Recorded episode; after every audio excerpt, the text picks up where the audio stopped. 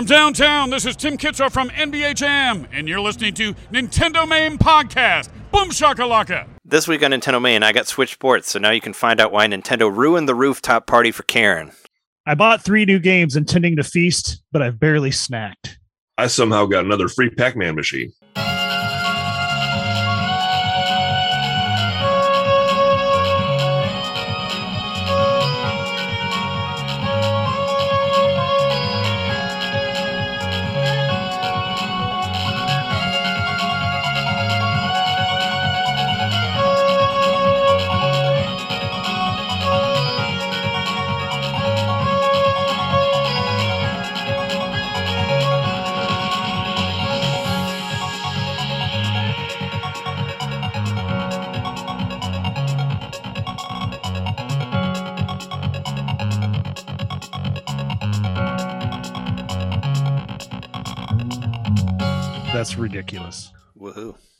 Whatever, Pac Man. Pac Man doesn't make any noises. Waka waka. Yeah, duh, duh, duh, duh. Welcome to Nintendo Main Podcast, episode 319. Your place to hear Nintendo fans talk about the newest version of their sports games and other things that have been released and all that. We are your hosts. I'm Trey. The me's live again. Well, sort of. Johnson. I'm Jeremy from Soft Superfan. Mikowski. And I'm Johnny Arcade Knitter. Johnny Arcade. It's on the Slack that you got a mini arcade in your apartment now. I'm actually kind of jealous. Well, I was always jealous of your other Pac-Man. So what the f- helicopter? Yeah. So I, I guess I'll just tell the story of how it happened. So my brother in law mentioned to me the other day, he said, Hey, can you help me move something on Thursday? So I blocked off Thursday and I didn't really ask what we were moving. Um, I said, So where are we going?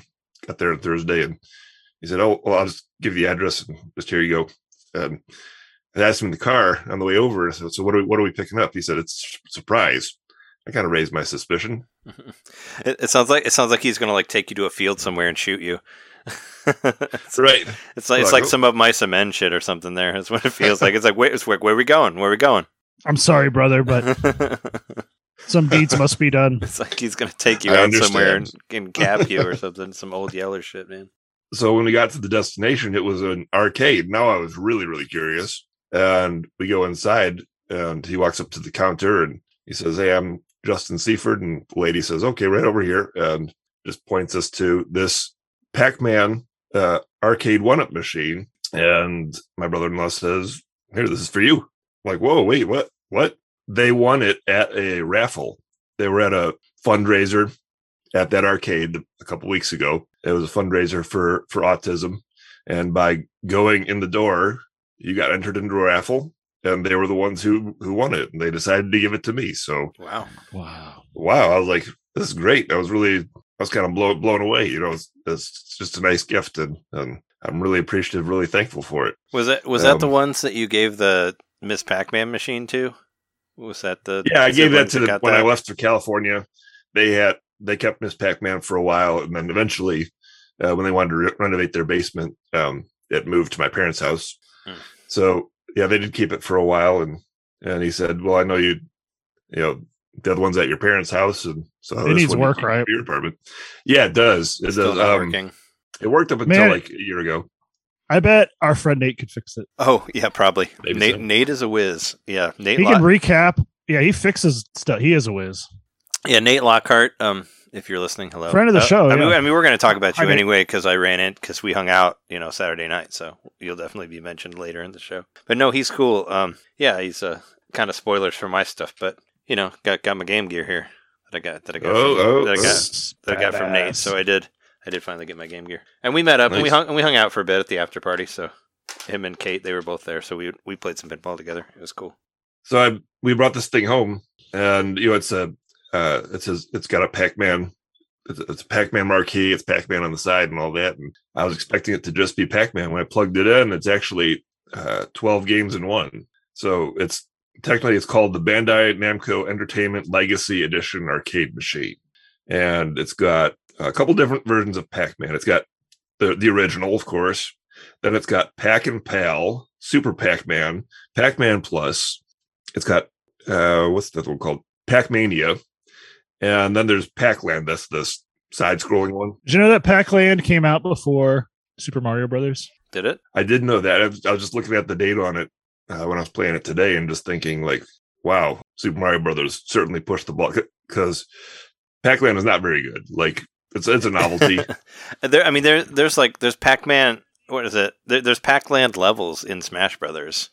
yeah, So I mean, There like are. like with the weird fire hydrants and stuff like that. So Pac-Land, I know of it just like through reference through those games. I've never actually played it, but I didn't. They had it good. at the skating rink where I would go every at least every quarter at school because if you had if you were on honor roll, you got to go roller skating for a day. Like what? You'd leave after lunch and then go for the rest of the day. And they had a Pac-Land machine at, at Line Ice Skate Land in Danville, and I was just intrigued by the the uh, what do they call it the attract mode or whatever.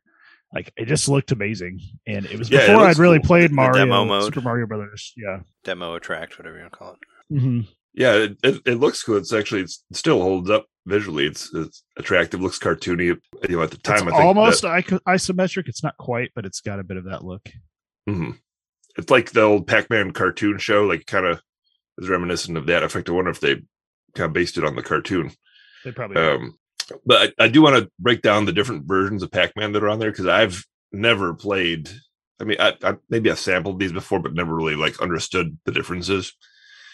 But uh, they're all surprisingly good in their own way, and, and um, on the surface they might look just like oh, they just added some extra stuff to Pac-Man, but there's there's subtle differences between them. So there's Pac and Pal, which is you have this in addition to the ghost, there's other little green character that moves around the whole maze and steals items. And basically like you you flip cards to unlock certain there's cards on on the maze like playing cards. You you walk over the card it flips and then it shows a icon of a certain fruit. And now that fruit is available elsewhere on the maze. But you're so you're going for that fruit but also that little green character is going for that fruit and trying to steal it away from you and you have to grab it from them before it gets back to the the center of the maze. Uh, so there's all kinds of different strategies with that game. And oh by the way in that game there's also a smash thing in there. In smash you might remember there's a move where pac-man shoots like a little laser or something. Like i think he throws it out with his fist. Um, but that comes from this game apparently Hmm. because you can shoot lasers at the ghosts to stun them. So so it's kind of I mean it's kind of like a simulated multiplayer all, in, in some ways because the well because the green ways. the green guy is kind of like another pack person that's going to get the stuff that you're trying to get you know kind of like, Yeah. like before that's what it kind of sounds like yeah so like the green guy is not like on they call it Pac and Pal but he's kind of an but he's not your friend too, he's, he's not your friend doesn't don't let like, him fool you doesn't seem like your friend if he's trying to take your fruits from you what a dick Yeah, I I really like that one. I was playing that one a lot. And also Super Pac-Man is really cool. And again, this is has something from Smash where uh, the giant Pac-Man, the giant Pac-Man that shoots across the screen that's based, I think that's his final smash. That comes from this game because there's a, a green power up where you eat that and you turn into a huge Pac-Man. And if you use that in combination with the regular power pellets, now you can speed across the whole screen and eat all the ghosts. And that's really fun because there's also you use the the button for that one too. So you're moving around with the stick and you're you're holding the button like a run button. and, and that's in smash as well because that's uh that's pac-man super smash is becoming a giant pack head That's correct. Pac-Man Plus, I think, was the direct sequel. It's not that much different on the surface between that and regular Pac-Man, but there's like the maze is a different color. The ghosts vulnerability is shorter. You can eat a bonus item that will cause the ghost to turn invisible, and there's uh, eating a power pellet has like random effects, which is interesting. Sometimes it'll make ghosts disappear. Sometimes it'll turn all the ghosts blue except for one of the ghosts. So it's like a little bit of a random r- randomosity to it. Pac-Land we talked about, but uh, Pac-Mania that's the one that I kind of didn't didn't like too much. It's a 3D isometric view, and that creates a problem because you can't see the whole the whole field, and so you can't strategize as much. It, it kind of looks like sort of 3D. Like, well, the, I mean, Pac-Man looks 3D, right? Because it's from the top and it looks full. Right. It's like full right. ball, whatever. But yeah, it's it's kind of kind of weird. because since you can't see the whole play field, you don't know where the ghosts are, and you can't strategize the way you could with a regular Pac-Man game. So I, I played that for a little bit, but I skip over that one mostly. Um, There's other games on there too besides Pac-Man. There's Galaga and Galax- Galaxian. I jump back and forth between both of those. Really, really fun. Mappy. Uh, remember, you know, Mappy, the little mouse character. Jeremy does. I remember Mappy. I actually bought my brother Mappy the Famicom cartridge Mhm. at MGC one year, and uh, I was just really excited to give it to him because when we were kids, he bought that game with his own money. I think it was like five bucks at the pawn shop where I bought Zelda one, and it was just like an important spot where we bought a lot of our NES games. So he bought Mappy, not even know anything about it, just based on the cover. He a cute little mouse, and he thought that was cool. But he must have been four or five, Mm. and he played it a lot. He loved it. But so this was maybe three or four years ago. I bring him Mappy. I'm like, I got a surprise for you, man. I found this for you. It's I thought you'd think it's cool because this is the Japanese version of something you used to really love. And I gave him Mappy, and he's like, "What's this?" No, He did not remember Mappy didn't at all. remember Mappy. That's, that's a shame. He didn't remember Mappy. Wow. He was like a cab. I don't remember Mappy. He's like, dude. no, he didn't say I that. thought I thought you I thought you loved it. I thought you loved the maps. No, the the first time I ever the first time I ever saw Mappy was Jeremy playing it, so that's that's why I always associate you with Mappy. And I remember watching you play it, and I was just like, I was like, this game sucks. but like, I didn't I didn't know anything about it. I just remember you playing it, and being like, oh, I used to play this game. it I was, I was like, it looks one of really. the weirdest. It's like it looks really uh, irritating, but you know, whatever. This was college. Like I was late. It was one of the weirdest games I had seen at that point in my life. Like you know, very purely you know, like a game of Japanese sensibility at the time, like meant to to uh get all the quarters in the arcade.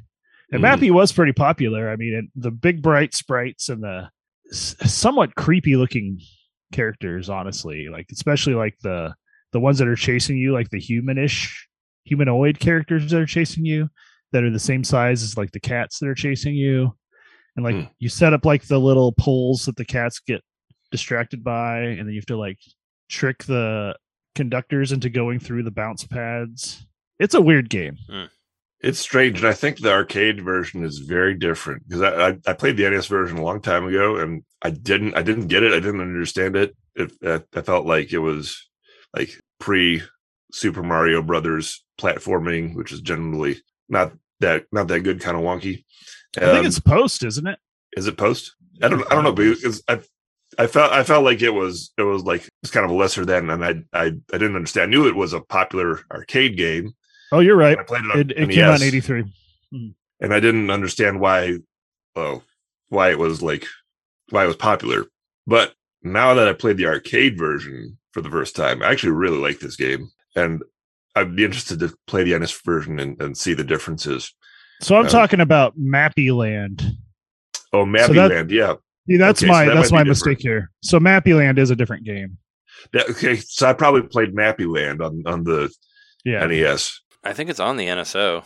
I think Mappy Land is on there. So if you wanted to Oh, maybe so. compare I them, could. you, I think you it could. is. I- And, and and I think the Mappy arcade game is also available on Switch. I mean, you already have it like as a full arcade, but I think you could buy it as like a arcade archives game or whatever. I And know. I've- apparently I know I you could saw it on buy a Mappy micro arcade at Staples. Really, A micro arcade. Uh, not like a Cool, like like not a little like a- tabletop thing. Yeah, right here. Uh, I I never uh, I haven't turned on my NES, but right there, Mappy Land.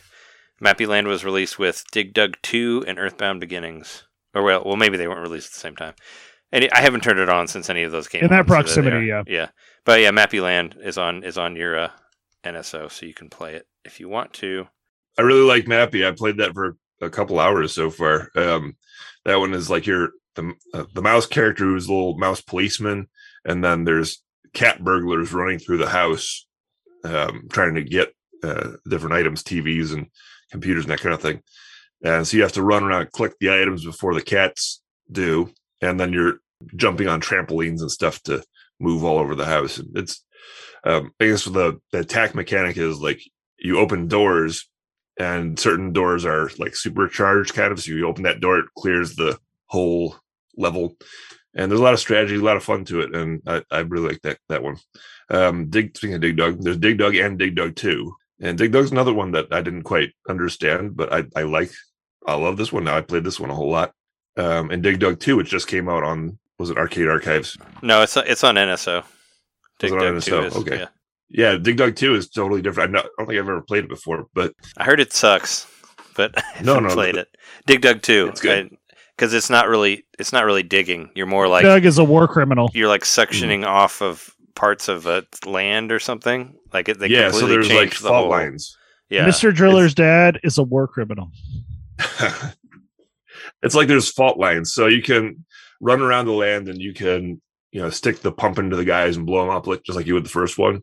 But the way It's to get the the big points is to sort of corral them or Mhm. coerce them to a certain corner, and then you hit those fault lines and you let the whole land sink away. It's really fun. It's pre- it's really cool. I've played it at uh, Galloping Ghost. I really liked it. Like as far as like the extra mechanic of the stuff falling away, that was really probably pretty impressive at the time. I thought it was cool when I played it. yeah, there's a lot of strategy to it. Um, It And- definitely adds like an entirely new element to the game that's changes it a lot. But he's still It a it in my mind. but I mean, in this, thematically, it's in this like- case, he's he's doing the uh, the scorched earth strategy, so it's even worse. cast it all off into the sea. Um, Mixing yeah, so- salt into the soil. But I, I, I appreciate it because it's not just more levels of Dig Dug. It's actually sort of a similar idea or similar theme, but they did something different and new with it, and that was cool. Uh, and then the the total, uh, the one that I'd never heard of before, even was called Rompers. You guys ever heard of Rompers? not before Not now. as a video game. Yeah, I think maybe this was you mean like outfits? I remember a whole thing where there was like the uh, the uh, I know that people wear men, them. men, men- and- yeah, and they- men wearing rompers was a whole Fox Oh, right. News hot topic for a while there about it- the it's really hard to pee. what's wrong their with whole America? the war the war on masculinity or whatever it is. It's hard to pee, man. You got to take the whole thing off before you go to bed. Blame I mean, it looks game, great. The war on It looks good, but it really does need some sort of Look like uh, look like Humpty Dumpty. zipper. Yeah, you need to have like either if you're not going to have like a special zipper, then you need to have some sort of urine collection device in there. Need a butt flap, Yeah, but something similar to a butt flap. like like like the old uh, pajamas. You know, get a get a butt flap. Integrate a zipper into the seam. It could be very subtle. I should buy a romper so I can wear it while playing rompers. I want a video of that. Put that on a Patreon. John I'm sure plays you're- romper and a romper. Right. People would pay good Pay- money for that. Pay a dollar a month. They really see me would. in romper playing rompers. I mean, that's Um, that would be pretty, Sit on an exercise ball amazing. while you do it. if you can find a romper big, gotta enough, big enough for you. This one's kind of like imagine Pac-Man, but you can knock down the walls to squash the uh, enemies on the other side. And it's kind of like a puzzle game too, because there's some walls that are being blocked from being knocked over, and so you have to figure out the best way inside to collect all the the keys. It's keys that you collect. The best way inside to avo- uh, while while avoiding the enemies. And so it's it's that was a big surprise to me because I thought it was like this game I never heard of, and I think it was only in Japan. I'm guessing just because um, the characters actually speak Japanese. They'll say arigato if you win and that kind of thing. So I wonder if, if it just never came over here. Yeah, that's the whole collection. And I'm glad that I got this one. Out of all the ones that I could could have got out of all the arcade one ups, I think this one maybe was the best one because it's got a good representation of the golden era arcade games and which are not exciting on the surface. So maybe I would have like picked, you know, looking at their other selection. They got NBA Jam, they got Mhm. Teenage Mutant Ninja Turtles. I probably would have picked one of those and said, "Oh, I'll get Wait, that." so is one Ms. Pac-Man not on it?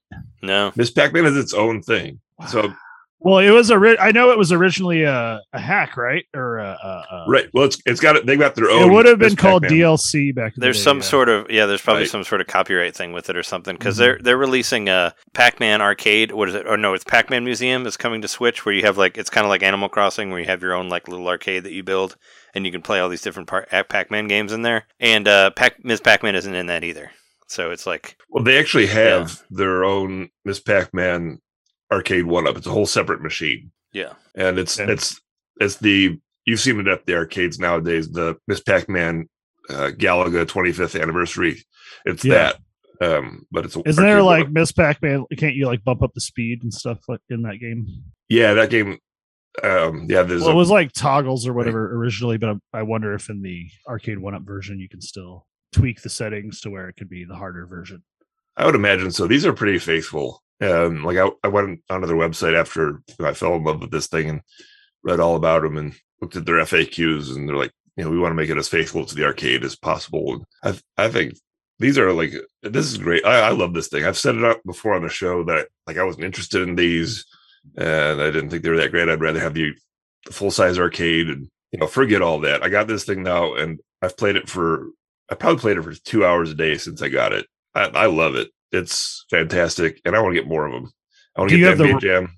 What's Do you have the riser for it? So it's uh yeah, I a got the riser height? for They're it. they're like smaller, right? Yeah, so you would have to like sit down or Yeah, I would say with with the riser, um, it's like sixty, right? Sixty percent maybe.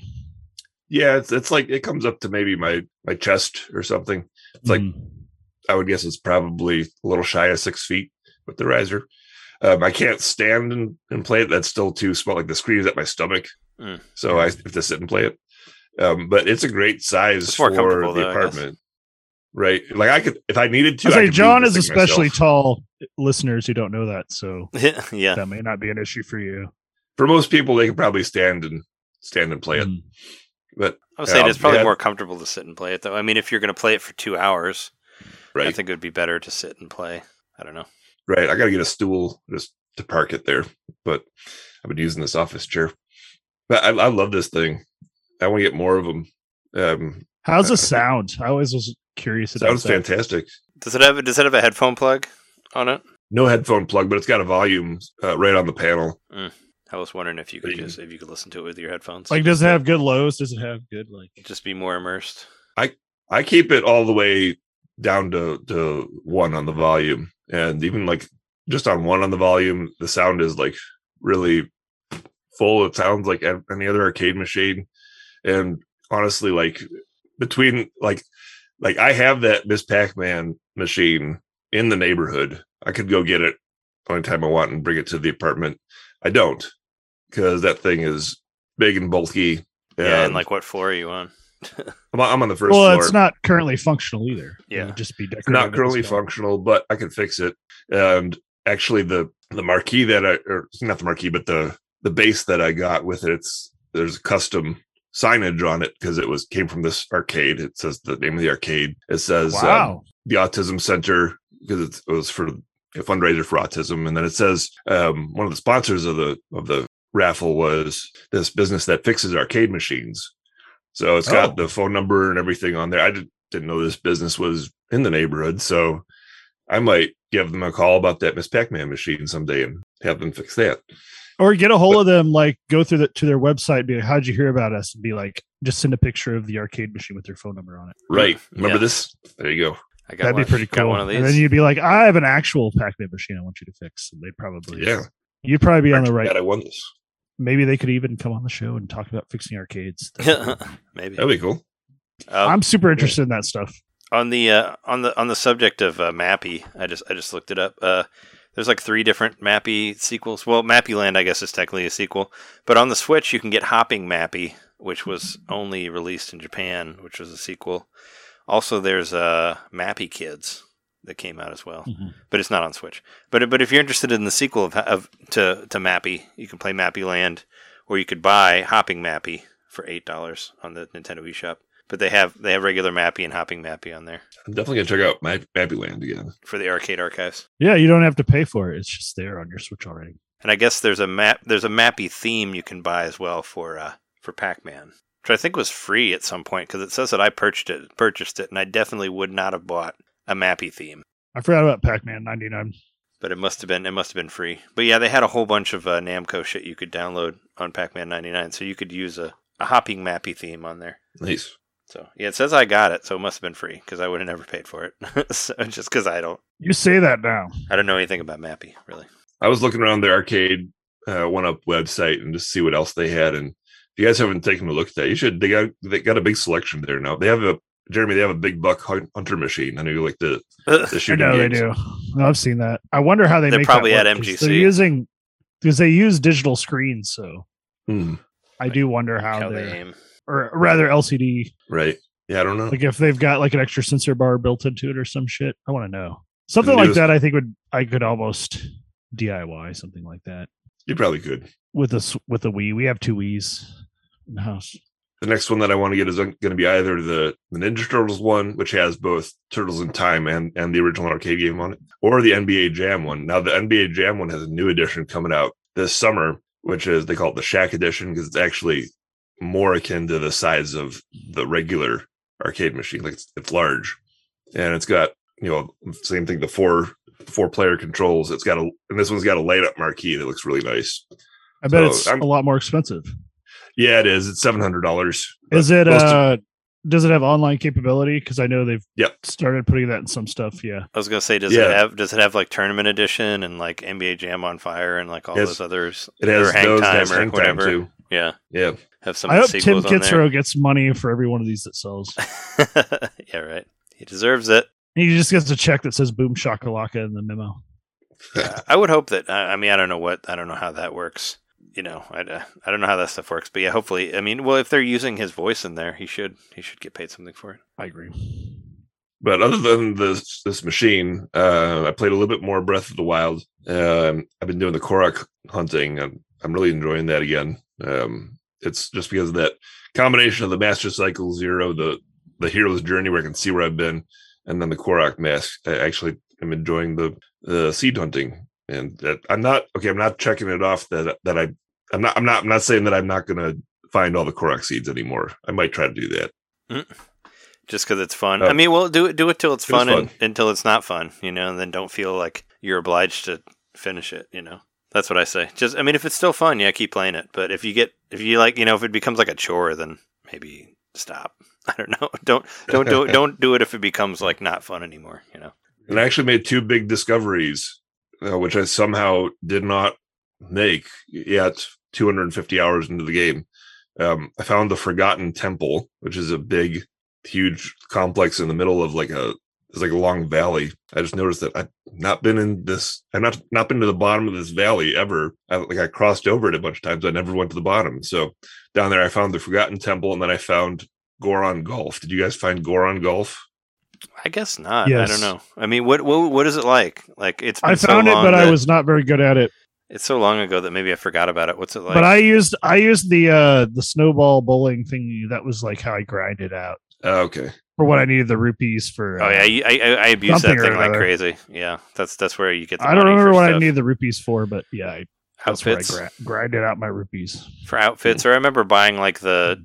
Well, I, I think I bought it because you told me to, but the, the Guardian outfit, like that, like Yes, Mhm. that, that makes you stronger against the Guardians, and like buying all that shit, like all the ancient armor and all Yeah. that stuff. Like I remember Mhm. getting money for that, That's a must. or like getting all the money to like to give to like Tarrey Town or like buy your house, and Mhm. like just whenever you needed money, I would go do the bowling thing. I think- Tarrey Town was a lot of wood, but you could just buy. I think that I think there was money too.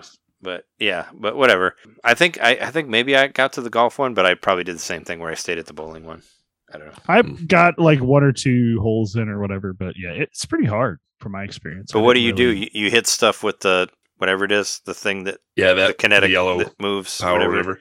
Yeah, it's a there's a, a literal giant golf ball. They're not dressing it up or anything. It's like just a big golf ball, and you just gotta hit it around this course, which is sort of sort of curved in the middle. So kind of they try to make it hard for the It's in that the canyon where off. the there's a like a dragon that flies above that canyon, right? right. Correct. Yeah, yeah. I know what you're talking about. I think I think I was there, and I think I didn't get very far, and I was just like, I'm going back to bowling. Yeah, that's about what I did. And then uh, last thing for this week was randomly at the grocery store, I found Chuck E. Cheese pizza. You found it. Which- you Huh. found you found the terrifying redesign of Chuck E. Cheese from like 2012 or whenever it came out. Yeah, That fucking redesign looks so bad. I mean, you should have le- you should have left it the way it was. Like I don't I don't know what the fuck they were thinking there. Yeah, he looks like he should be on a mac and cheese box. he looks Not real like a- freaky. Yeah. animatronic. right. It's like oh the But kid now- the kids like scary looking uh, mice. Like let's let's do it like this. So if you ever I just mean, wanted, to it have was the always worst scary Chuck looking. E. Cheese at home, like the pizza. There you go. Now you can have it at home. Yeah, if you if you Um, want that terrible pizza in, in your own uh, in your own life, you can you can do it. I was gonna say like uh, please God, uh, please John, like I hope you didn't buy that uh didn't buy that No, that didn't. pizza. I did Yeah. not buy it. I expected uh like when during the early spot of the pandemic when they used the chef from Showbiz Pizza, uh, what was his name, Palermo or something like that. There was something or remember. Pasqually, I think. Like but they were se- yeah, they were selling it on uh DoorDash or whatever. They were trying to get people to keep buying the pizza because people couldn't come in and use the ball pit during COVID. When uh whenever we whenever we talked about we talked about Chuck E. Cheese like a few episodes back. I think it was like three sixteen or something like that. I've gotten pretty obsessed with uh I've been uh oh well, I, the '80s animatronics since then. well I just I just got on uh, Wikipedia and just like read some like basic history of like Chuck E. Cheese and showbiz and all that. And the original Chuck E. Cheese was just a fucking dude with a cigar like telling like terrible jokes. Like all, all the animatronics and shit came from uh, Showbiz Pizza, but it was also like a s- like and like Nolan Bushnell like originally owned like Chuck E. Cheese and all that, and Mhm. there's all this weird shit with it. So the guy create it was it called Creative Designs or whatever. It's kind of a it's a hard name to remember because it sounds kind of generic, but the company that invented uh or didn't invent but you know designed the Chuck E. Cheese robots. I'm not sure how they got access to what Showbiz Pizza was doing, but because they beat them in a court case is what happened they they sued them no i mean it was it was like a from what i heard it was divide it was the divide in like ownership where like somebody used to work with chuck e. Cheese or whatever and went off and did that showbiz but they like sued them and then they took the showbiz robots from them and turned them into chuck e. Cheese robots. That's why there was the transformation and all that is what is what i read and on uh, wikipedia that it was like a whole court case thing and they lost. That's why showbiz doesn't exist anymore. They frame it differently in that documentary that John recommended that episode. I can't remember what it's called, but I watched it. It's for free. Rock-afire Explosion. It's a, a wonderful documentary. I recommend everybody watch it. It's like, like a it. true Americana. Like I think it's like almost got like a Harmony Korine vibe, to be honest. But it's like a real Yep. documentary. but uh, it's like yeah, it's uh, uh the creator of the Chuck, or rather the uh, Sh- Showbiz Pizza characters. He frames it like they said either if you stay with the company, we take the characters, we change them, or we set you free, or whatever. We cut you loose, or whatever they call it, and uh, you get to keep your characters. And he he frames it as though like it was all about keeping those characters because he had put his heart and soul into those characters. Which I don't know. Like honestly, one of their characters was like a they're supposed to be called traveling. So like over on stage, it used to be stage right if you're facing the audience.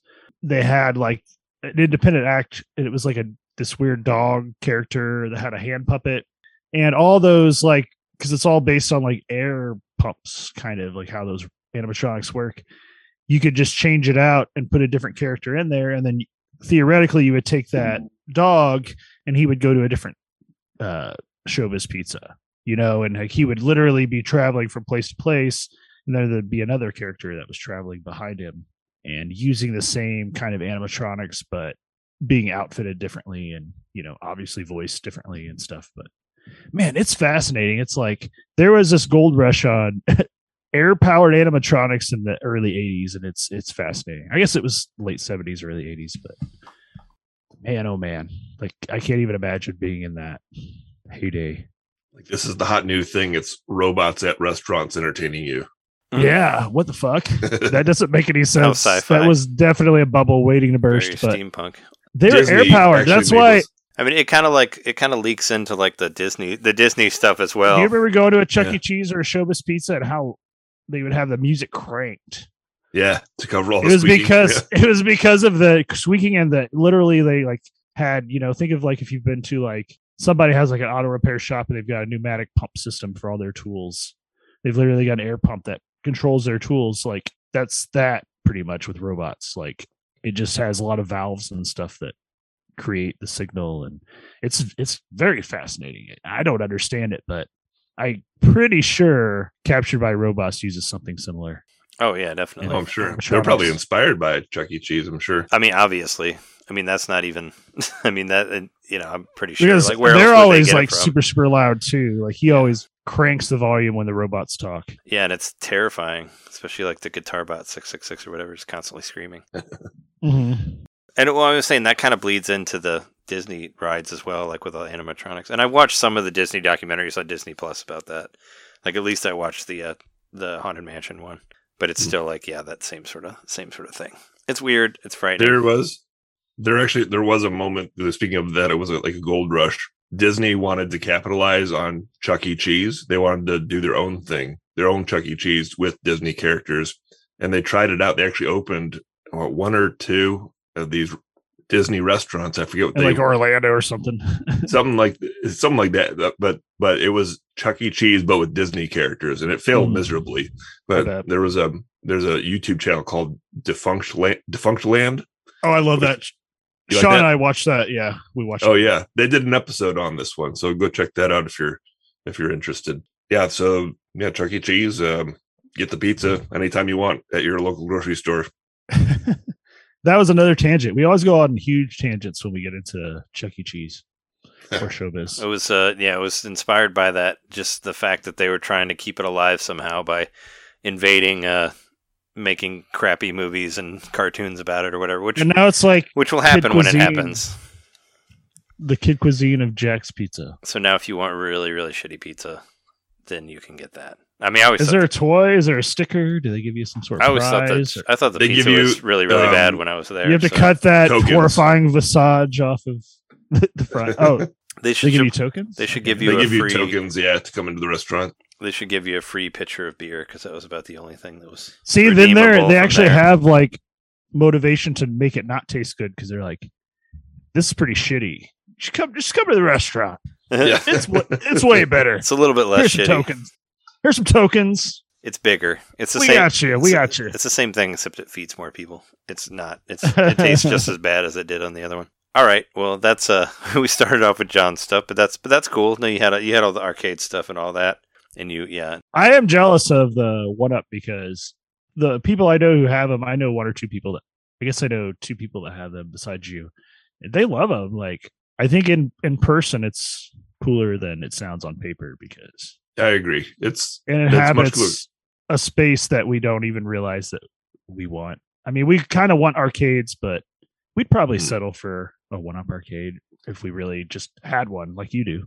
Yeah yeah. Well, where where it, it makes the grade with me is that it's just when I'm playing it, it just feels the same. It feels the same as any other arcade machine. It feels quality like the you can The buttons and the joystick feel good. the buttons and the joystick feel good. They make the same sounds and clicks and clacks. Do you and- feel like you're going to break something if you're not careful? no, no? That's It's a sturdy build. for sure. So anyway, let's talk about uh Nintendo Switch Sports, which I purchased while I was in Milwaukee.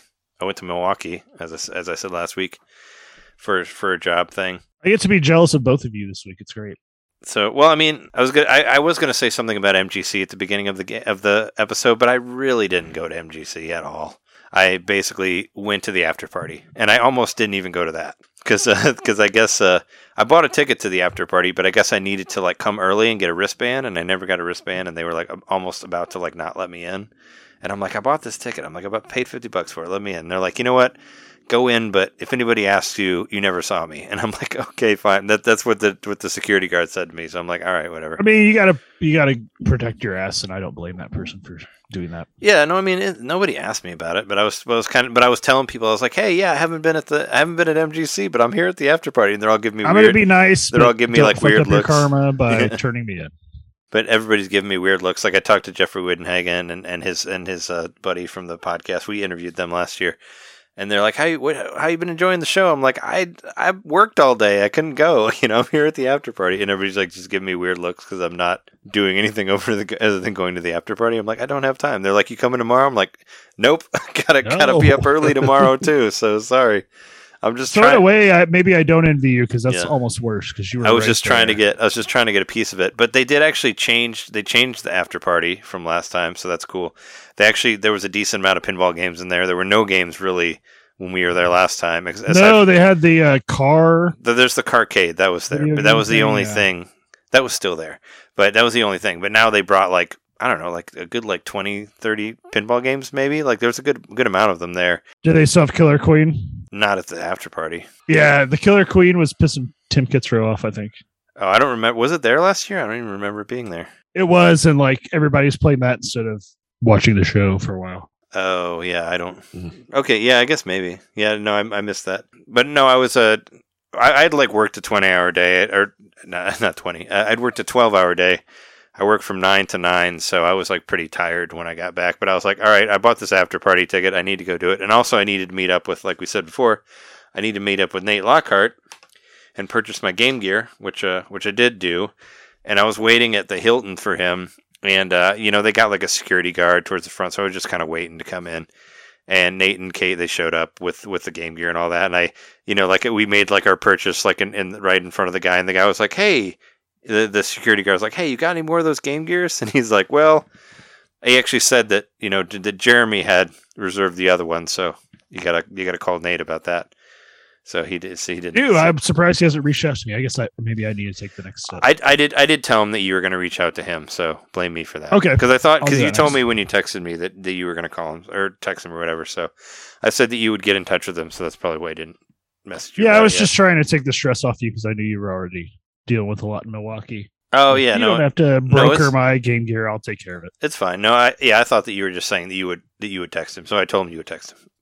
So that's that. I don't have his phone number, but I can. Be, Well, yeah, DM him.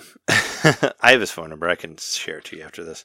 Um, but but it's the the deal was uh, you get a Game Gear for eighty five bucks, but you get three common games with it. And the games that I got were pretty cool, actually. Um, they they were like stuff that I'm into. Uh, number one, he gave me uh, Super Return of the Jedi on Game Gear May the Nice. fourth be with you. which uh, yeah, that's today.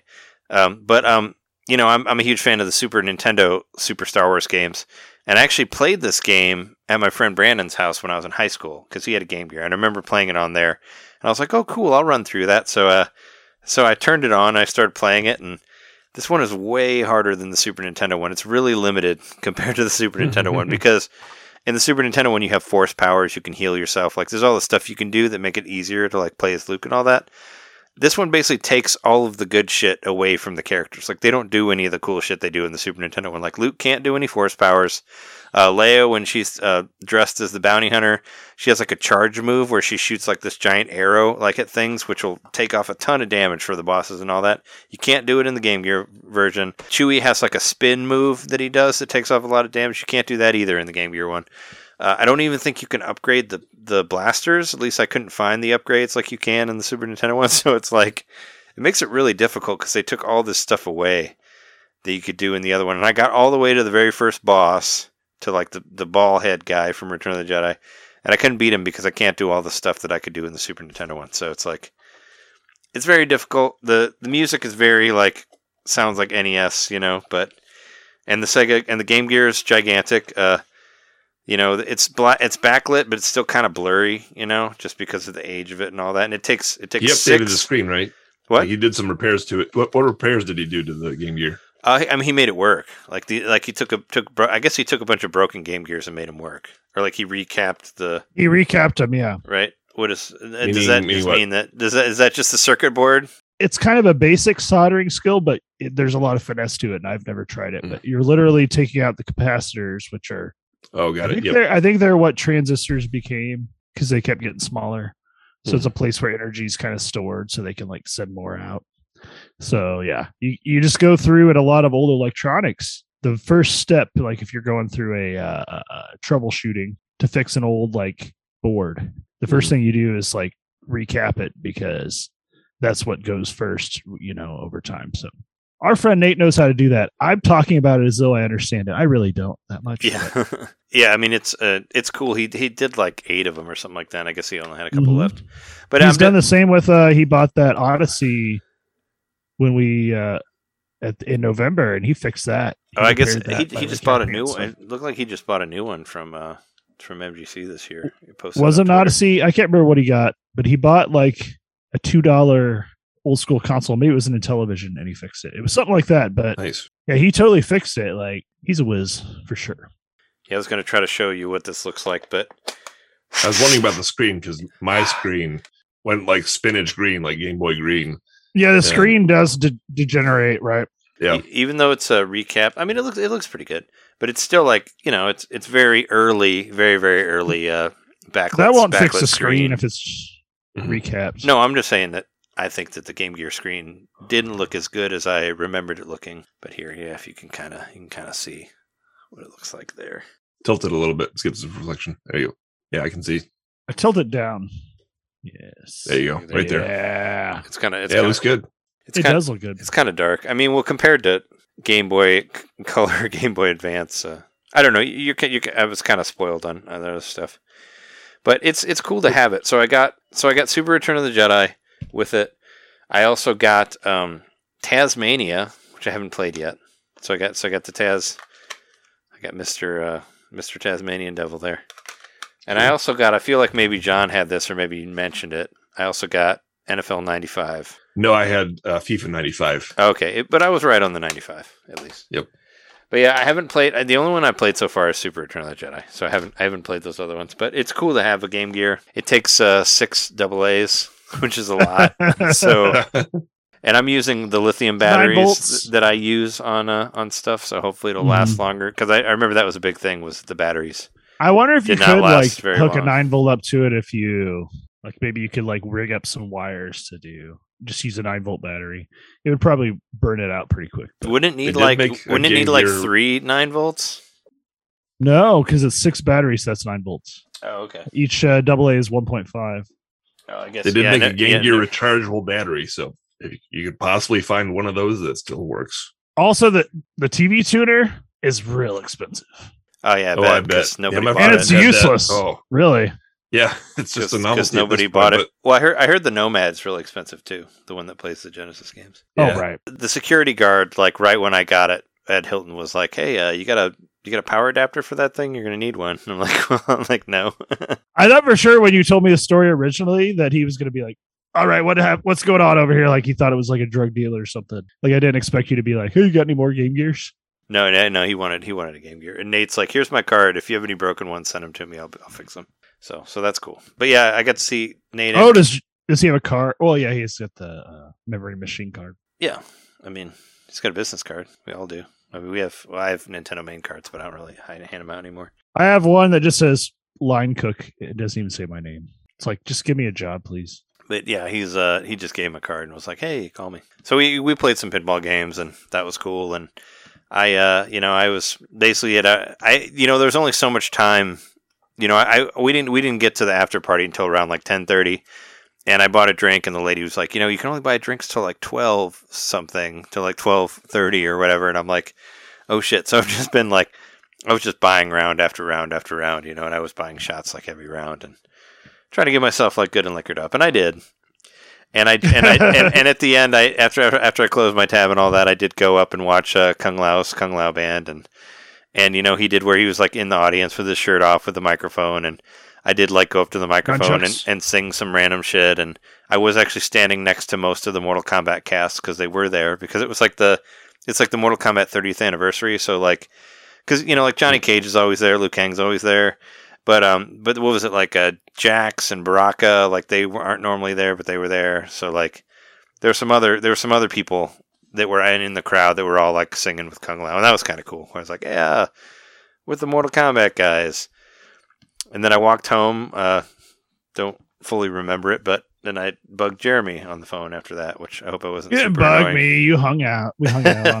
but, I fa- FaceTime. but I FaceTimed you, and I was like, I'm drunk. It's the first time I've ever used FaceTime.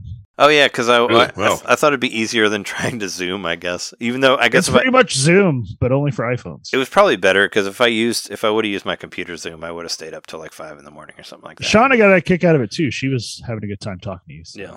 Don't I, worry. I hope I wasn't annoying. You weren't bugging us. You Yeah. weren't annoying at all. it was fun. I met some people. Some I, I I saw Metal Jesus Rocks there. I didn't talk to him, but I saw him talking to people.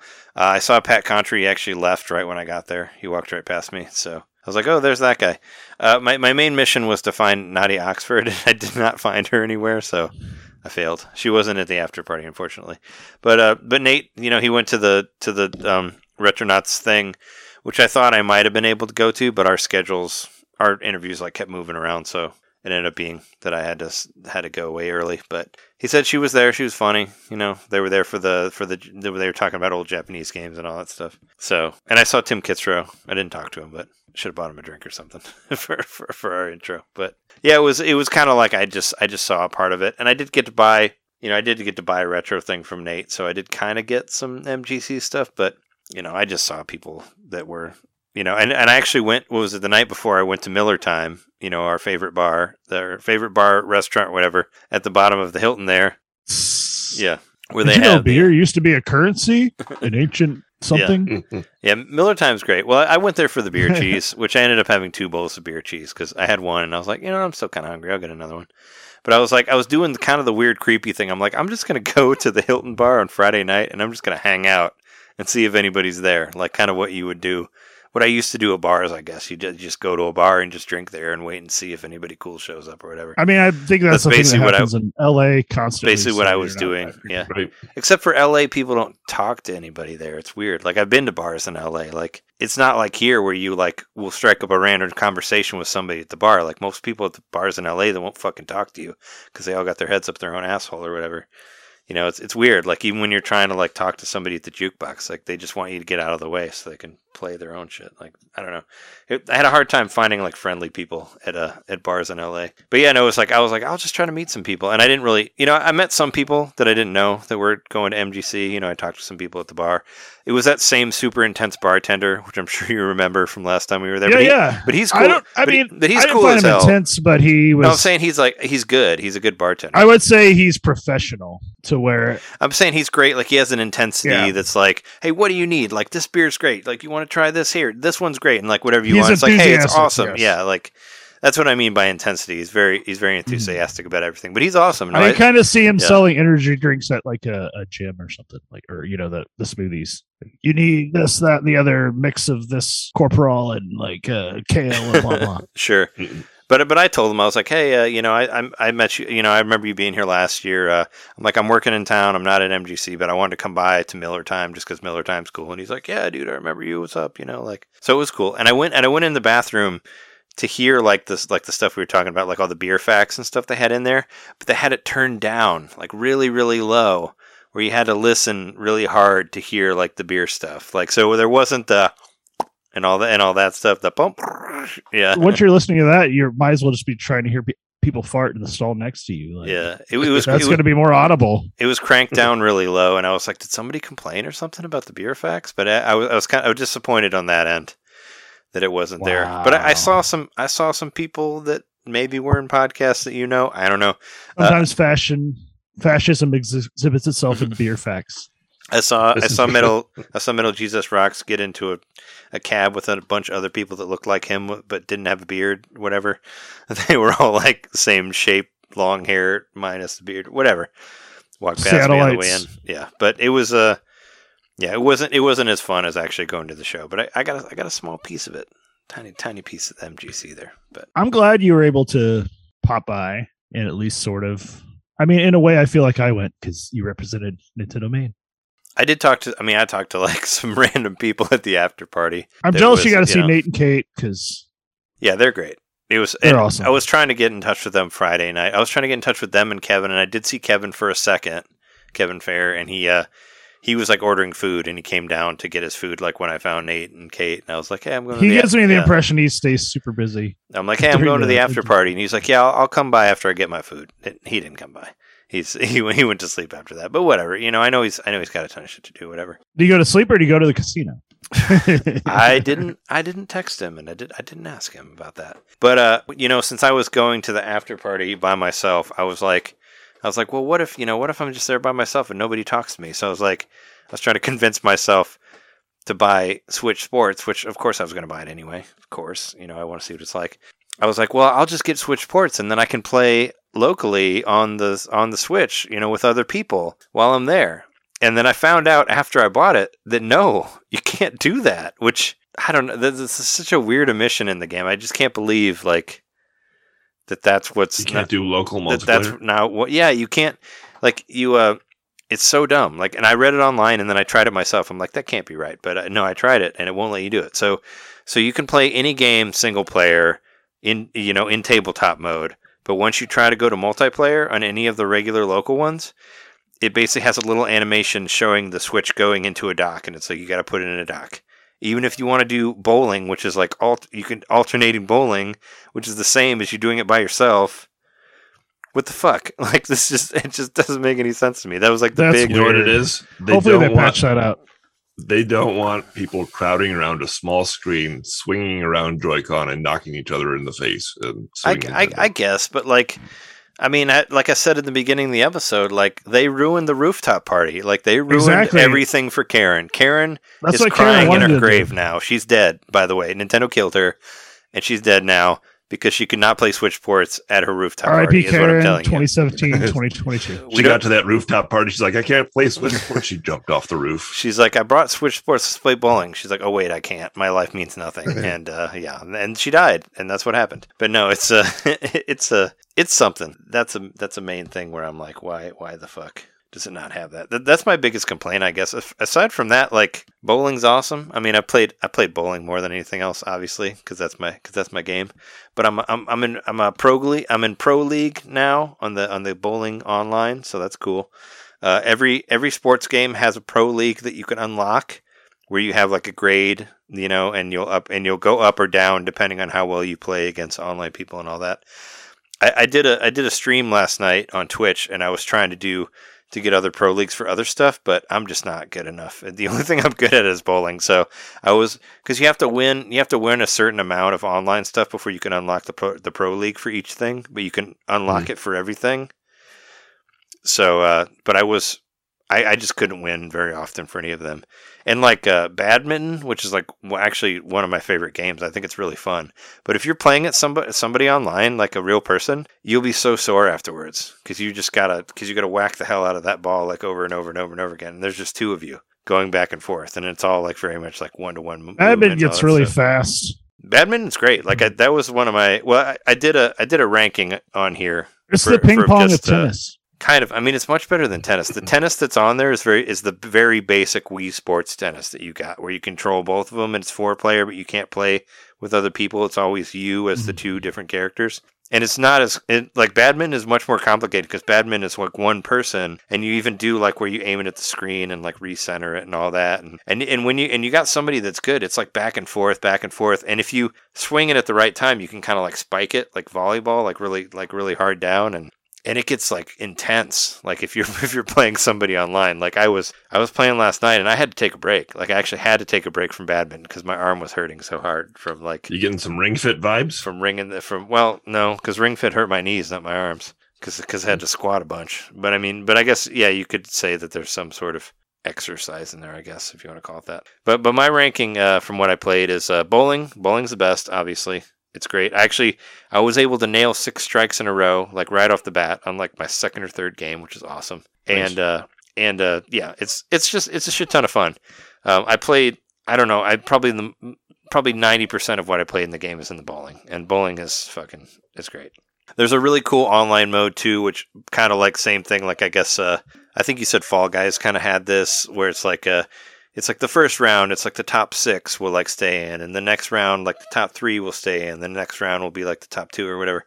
That's kind of how it goes. Like you can get knocked out early, and and It yeah, sounds like Fall Guys. and and once you once you get to the pro league, like basically, if you're not throwing strikes like constantly, you're out. Like if you don't throw a strike in the first three ra- three rounds, you're out. You're out of the game, unless unless you're playing against uh, an AI person, which sometimes they do that, which is weird. I've actually I watched some videos about it, and I see I see there's some Discord online or discourse online, even saying even people saying that they think that the online is fake on on Switch Sports.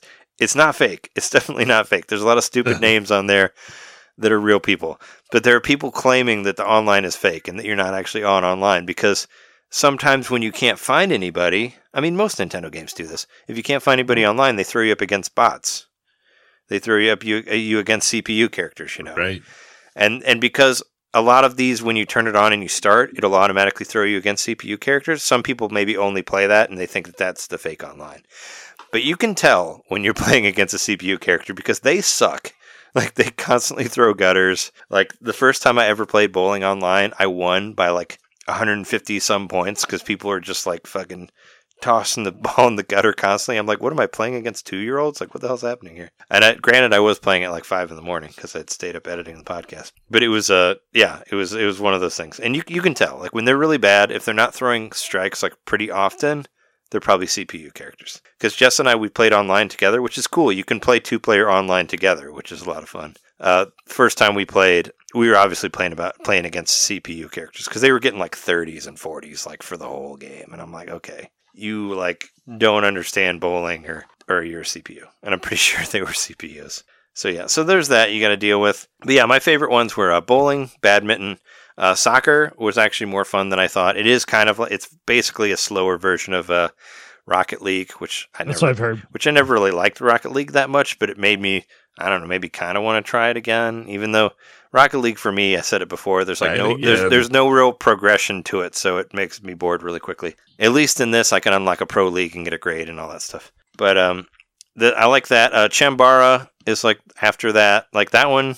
I don't know. It's it's fine. It's just not as it's not as fun to me, I guess, as it would to, would be to other people. I a lot of a lot of it's just like constantly flailing if you're playing an actual person online, and it's just trying to like block and not get hit. And I don't know. It was it wasn't very fun to me. I thought there was some mental aspect to it. Like I could sort of No, no, there is. see what the other guy was thinking, and Well, oh, but there's I should go also this way, I should go that way. well, I mean, but wasn't what wasn't in the demo is there's also you can use two swords, so you can use both of your Joy Cons, and most right. everybody that you play online does that. And when you're doing that, their arms are like all over the fucking place, and you have no idea what they're gonna do, and then all of a sudden you're dead. So it's uh, so yeah, there's a lot of ways for it to not be fun. There was one round where I blocked everything and I ninja'd the fuck out of it and got him out, but. I don't know. It was it was too it was too irritating for me. But the two first ones, two worst ones for sure, is uh, tennis because tennis is the same as Wii Sports. It's like super. I don't know it's very much just waggle, and it's not as it's not as fun as badminton. Badminton's like a, a lot more finesse. Like you really have to hit it the right way because it's all like one to one and all that stuff. Tennis is just kind of like meh. Um, and then volleyball after that, which volleyball is fine. I just I don't like volleyball, the game really. I don't really give a shit. But it's kind of weird. Like, yeah, you got to like set the ball up and then you got to do the spike and you can you got to block the spike and it's real slow. Like it's it's almost like a I don't know.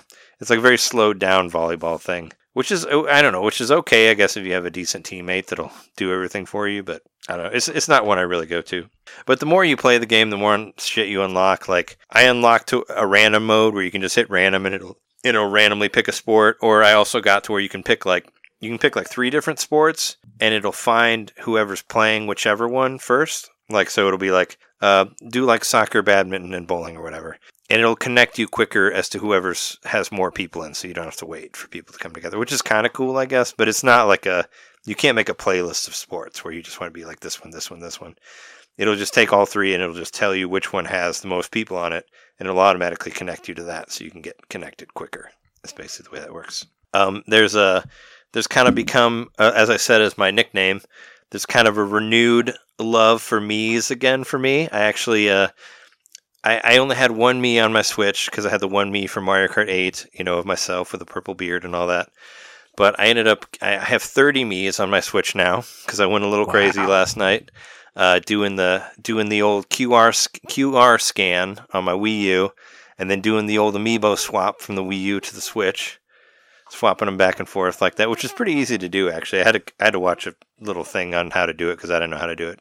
It's not as easy as you think. Like you can't do it from the. So you got like Kim Jong Un and uh, no, it, like that. I, I I saved some of the ones. Well, because you know I have the original Wii ones on my Wii U, so there's a lot of ones that actually John designed on there. So like so like Oh, John John made made like the whole cast of the Wizard.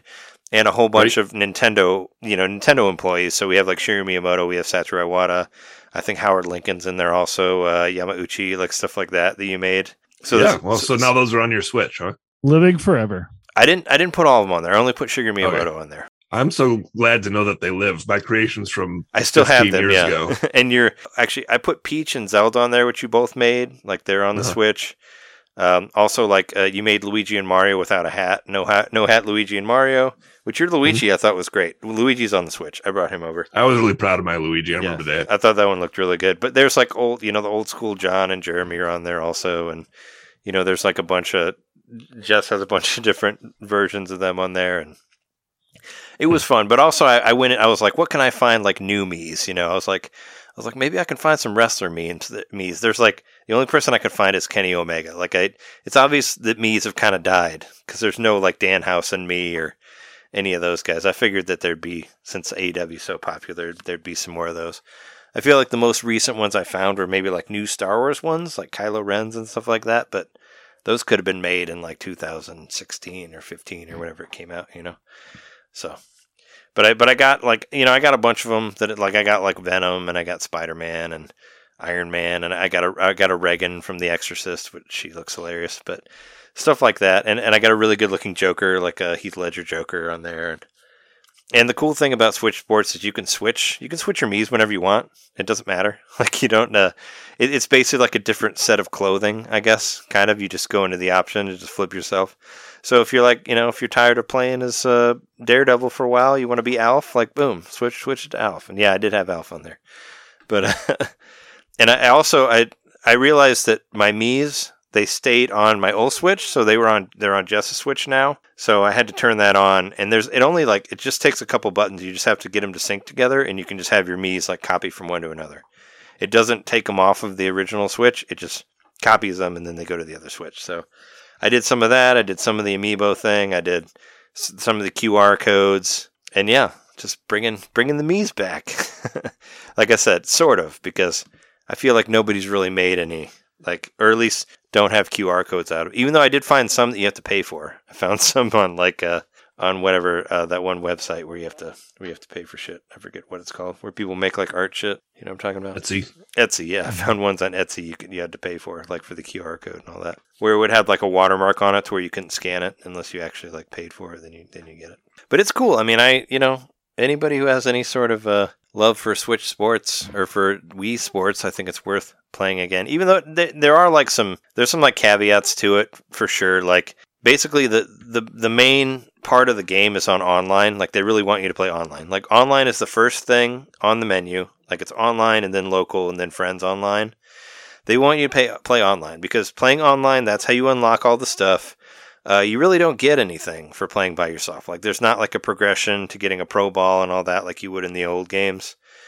It's all about your online presence. Like they want you to like get your pro rank and then get your pro grade and then like upgrade your pro grade and all that stuff. So and if you want to get different unlock different like outfits and different like emojis and stuff that you can you know because you can you can basically like hit a couple buttons and you'll have like a sticker showing your face. It kind of reminds me a lot of the way you communicate in uh, us mario party superstars. It's a very similar thing. But if you want to unlock more of those you have to play online and you you basically you gain 100 points and every 100 points you get a random you get a random present. And the random present will be like here's glasses. Here's a beard or tiny beard or what you know like if you want to use those fucking wannabe amiibo or those wannabe mean me characters that are on there which i really don't care for at all i, I don't i don't really like them very much so i've just been using the Mii's because they What do they call like- those things? They call them something different, right?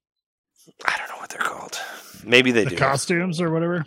The whatever the thing is that isn't the Mii that you can be your your character Yeah, there's a name for them. I forget what Yeah. it is. It's what it's called is lame. I don't know. That's what I think. That's what I think it is. It, it feels like a lesser version of what they were doing on the on the Splatoon games. You know, where you when you play Splatoon, when you when you like up when you like get new levels, you unlock new stuff to wear, like new outfits and like stuff and masks or whatever. This is the same thing, but it's like a smaller version of it. You basically get two sets of things that you can unlock every hundred points, and they change like every week or two. So like this one that I've been getting is going to be gone in seven in seven days, and the other one will be gone in like ten days, and then there'll be a new set of things that you can unlock. And some of it is like you can get some new Chambara swords or whatever. You can get like a different colored volleyball, or you can get a different colored tennis racket or something. So that's so that's kind of a weird way of doing it, but I think that's how they want you to keep playing it. Like see like what the new update is. It's it's, it's kind of like what they're doing with the Nintendo with with the My Nintendo thing, you know, or or the Nintendo Switch Online, where like you you know every week or so you get different stickers that you can get, like all the different uh, Animal Crossing or Kirby, or now it's Mario Kart Eight. Now I think they just added for like profile icons and all that. It, it's it's kind of like that, but but yeah, it's uh it's it's like uh living in 2005 again or whenever it came out, I guess. But I think it's cool. Like I, I I'd be. Ex- I mean, if both of you guys got it, I would love to. I would love to play online. Hopefully, uh, I don't know if uh, Jess's brother will get it, or I thought maybe Caroline would get it, or something like that. Because you know they're the they're basically the ultimate casual. We uh, uh, ultimate casual switchers. So I figured they'd end up getting it. But I wouldn't mind trying to play it on play it online, like with uh, with friends and all that stuff. But I'll get a- it at some point. but it's it's a lot of fun. I mean, uh, and they actually, you know, there was a data mine as well where people somebody data mined it and they saw like spaces for other sports aside from golf. Like I think they found dodgeball and basketball in there, at least stuff talking about it. So maybe you'll see that in the future as well. Cool. It, uh, I know some people have been saying like, well, you know, it doesn't have as many sports as, as Wii Sports Resort does, but it has this whole online presence, I guess, that the other ones don't. And I think that's More where the up for it.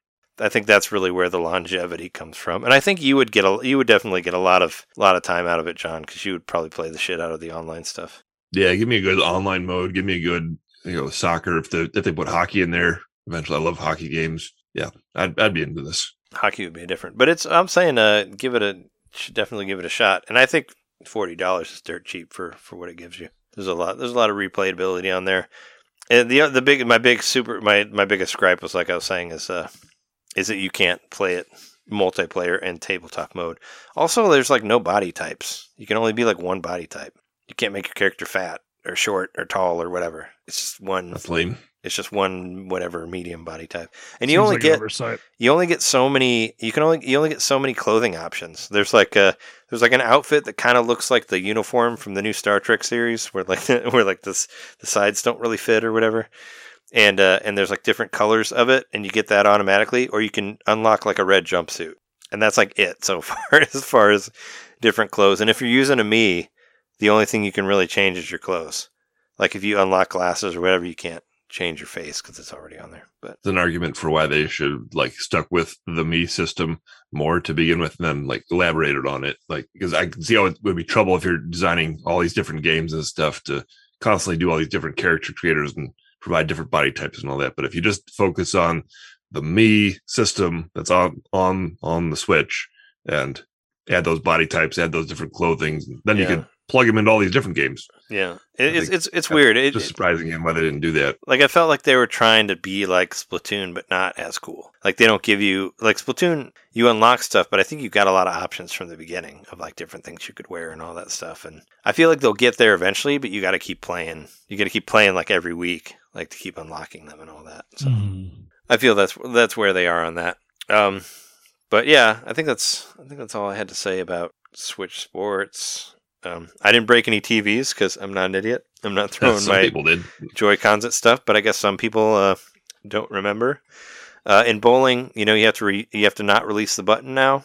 It took me like a few minutes to figure it out, but just hold the button That now. is so weird. Like, why didn't they just have make that an option? I think they made that an option in in resort, right? There was you could either hold the button or not hold the button. I don't think so. Not not that I not that I played, and I played it recently.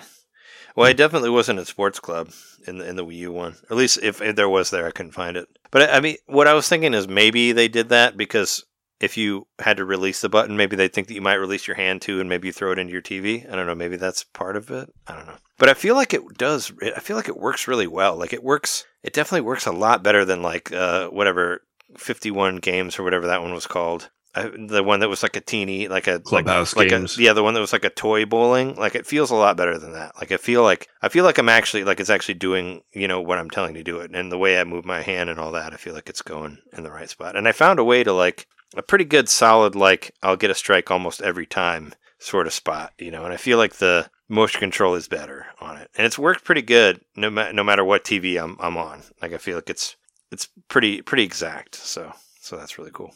But uh, speaking of uh, skins for stuff, uh, Luigi, Luigi got the overalls for Mario Golf. Uh, that's kind of a ho hum thing, but I unlocked it last night just because. But he got his original costume. I guess we're probably going to get that from everybody eventually. I feel like they're just kind of like, you know, not doing a whole lot with that. How do you feel about representation overall on who's getting? I feel like it's bad overall because none of the women characters have any alternate costumes. I'm just telling you. They got you were nothing. saying that in Slack. I think it was definitely worth mentioning. Oh, I said it on Twitter also because because seriously, like they that we have like what two outfits for Mario and Luigi, and we got like Mhm. ten fucking colors for Yoshi. I guess you could say that, that Yoshi is gender fluid, is what is what I always wanted to believe, but but but still, I mean, Yoshi's got a bunch of colors. Uh, Shy Guy's got a bunch of colors. Koopa's got a bunch of colors. Uh, Boo's got a hat, got a golf hat. Like, what about what about like uh, Rosalina and Daisy and Peach and all them? Like, they they need some outfits. Like, come on. I And- agree. And with seeing all these like uh, bringing the overalls back and all that, I feel like they're just going to get their regular dresses, and that's what we're going to get. I was like, come on, guys, come on. They had you had better alternate costumes in the '64 one. I know, I just played that one. What else? Uh, I've still been playing Pocky and Rocky Reshrined. The game is really good. I've just been working through it. It like kind of auto saves every time you get to a next thing, and you can continue. I'm definitely going to beat it. Uh, my Wii U was actually able to connect to the internet, so I got Pocky and Rocky and Becky on there. So we'll see what's up with Becky. Why she didn't Hell come yeah. back. We'll see what her ultimate fate was. She dies at the end, I guess. But Pocky and Rocky, well, spoilers. I mean, Pocky dies in this game also in like the second level. Really? But, yeah. and she goes to the afterlife and she gets joined up by this by this Japanese like entity or whatever. This game's awesome. Like I, I love this game. It's it, it reminds me a lot of like the glory days of Super Nintendo. It has all these really cool, crazy uh, plot plots that go all over the place, and your characters keep changing, and you get upgrades and stuff as you go through. I I hundred percent recommend it for anybody who wants to feel like you're playing a really a really cool HD Super Nintendo game on your Switch. You got to get it from the Japanese eShop, but it's totally worth it. Like it's been it's been very much like a I don't know what to play. I'm just going to throw this on, or kind of like a podcast game also to just like So you have to buy a, just veg out. an eShop card from Play Asia, a Japanese eShop card. Then you redeem Yeah, that. yeah, you do. That's that's how that's how you do it. So that, that's how you have to do it. But I was I was uh you know I was like I'll do it for this game, and I'm glad I did because I do actually really enjoy the game, and I think it looks really cool, and it inspired me to you know I never got to play Pocky and Rocky on Super Nintendo. I wish I would have because they're really cool. I kind of watched a video like showing all the changes and all that stuff. But it's uh yeah it's it's cool. It's got a lot of weird Japanese stuff in there, and I'm into that. Um, also, I, I finally got to play Zombie Army 4 online with people. I did like a couple levels. It's really cool. Uh, add some extra stuff to it. It's kind of like Monster Hunter, except you're Were shooting, you playing with people zombies. you knew or just No, just just random people. Okay. I uh, because it, it just released. It just released like last week officially on the Mhm. 26th. So once I had a chance when I was in Milwaukee, I think like what was it Tuesday night or Wednesday night, uh, wh- whatever. Uh, I jumped online to just like to just play with some people online, and it was fun. It's it even though it, it kind of sucks that you can't talk to people because there's some parts in the game where you have to start like a blood pool. There's a thing you interact with that creates like this circle, this like blood pool area, and you have to kill zombies when they come into the circle, and then the blood goes into the fountain, and that's how you finish the level. And if you and if you have no way to communicate to the people that you're playing with that you can't kill, that you have to wait for them to come next to you before you can kill them, you may never get through the level. Like I, I got that where they just kept shooting the zombies like on the perimeters, like while they were coming in, and I just wanted to. I was like, just give me a button that I can just say like, stop shooting them, go to the middle. We got to shoot them in the middle, otherwise we can't beat the level. I was trying to, I was trying to like, wa- I like walked over to the zombie and I'd come into the circle and I have them follow me and then kill them. And I'm like, this is how you do it. Like, figure it out, you know? So that kind of sucks. But I guess it had, I heard it had voice chat with, that you could do it with a couple people if they were your friends and stuff like that. Maybe only two, but I think I saw that on a review. Regardless, it, but it's cool. I mean, I, I was glad I finally got to do it. And and my my last thing, which I thought this might actually be like a whole topic for this episode, but it wasn't. So AEW, you know, there's an AEW game coming out. We we talked about it a bunch of times. Uh, they they have this AEW arcade that they do like every Wednesday at like 10 a.m. or whatever. And uh, there was an announcement last week that said like, all right, we're going to do a stream of the console game. Like that's you know the the AEW game. They haven't they don't have a game yet. They've been around since 2019. They don't have a video game unless you count the the whatever the manager game on iPhone, which I don't. Anyway, I want like an actual wrestling game. So I thought they were going to stream it. I like set my alarm so I could get up at 10 a.m. Like I was all ready to watch it and all that stuff. And uh, I stayed up. I well, I, I got up. I I turned it on, and they showed like two 30 second trailers of the game, and that was it. They just basically announced that uh, Kris Statlander and Nyla Rose are in it, and uh, Aubrey Edwards, the the referee, is in there. So there's actually referees that are in the that are in the that are in the ring. But that's it. that's all they showed. I was like, what? So I was kind of disappointed by that. But from what I've seen, the Discord on, discourse on the internet is uh, they don't like the they don't like the graphics. They think it looks bad, which I'm like, what? I think it looks great. I think I because it It's looks arcadey. It doesn't look bad. It looks arcadey, doesn't- yeah. It's not comparing to like the WWE games, which go for realism in their looks. This looks more like an arcade game, which is suitable because the, they're using the guys who created the N64 games, which were Yeah, that- I mean, that, games. well, that's the idea. Is they're trying they're trying to chase the the best wrestling games that ever came out, which are the sixty four wrestling games, the Aki games. So Mhm. I don't know why, and, and I saw a bunch of people arguing back and forth about it, and it's like, come on, like the game's not out yet. It's supposed supposedly it's supposed to come out in August at the at the All Out pay per view. I really don't believe that's going to happen because they've barely shown any of it, but it was kind of cool to see a part of it, and I was like, if they you know, if they did this like every week and showed like new characters every week, I would tune in and watch it. But it's kind of like I watched it. They had some of the wrestlers there. What was it like? Uh, it was like Evil Uno and uh, and Aubrey was there, and uh, and like Adam and Adam Cole and uh, I think Ortiz was there also, and whatever. And and they ended up just uh, they ended up playing a a 64 game that didn't come out in America, like this one, a, another a Japanese Aki one that was just Japanese wrestlers that didn't come out here. So that was kind of cool. I watched some of that. And then I basically fell asleep again watching it and had all these dreams of me training to be a, a, a, an, an AEW wrestler. And it was pretty hilarious. but uh, there's there's still no. It, they didn't say whether it'd be on Switch or not. They still say it's coming to consoles and PC. So I we'll think you take a look at the, we'll the looks of the visuals, and it that- doesn't that look like it's out of the. It doesn't look like it's out of. I, I feel like I feel like maybe they're gonna maybe they're waiting to do some sort of direct thing or something with it. That's what I say, and I have. I'm hoping against hope that it'll be on Switch. But if it's on PS4 and not Switch, I'm buying it on PS4 100. percent And you might lose me for like a month, like we did with Jeremy and Elden Ring. But it'll be fine. I'll tell you about all all the wrestling stuff on there. But I've been waiting for this game. I don't know since I first discovered AEW in 20 in 2019. So I've been waiting for this for a very long time. So so there you go. But yeah, that's that. Why don't we take a break and then we'll come back and talk about all the rest of the stuff. Hell yeah.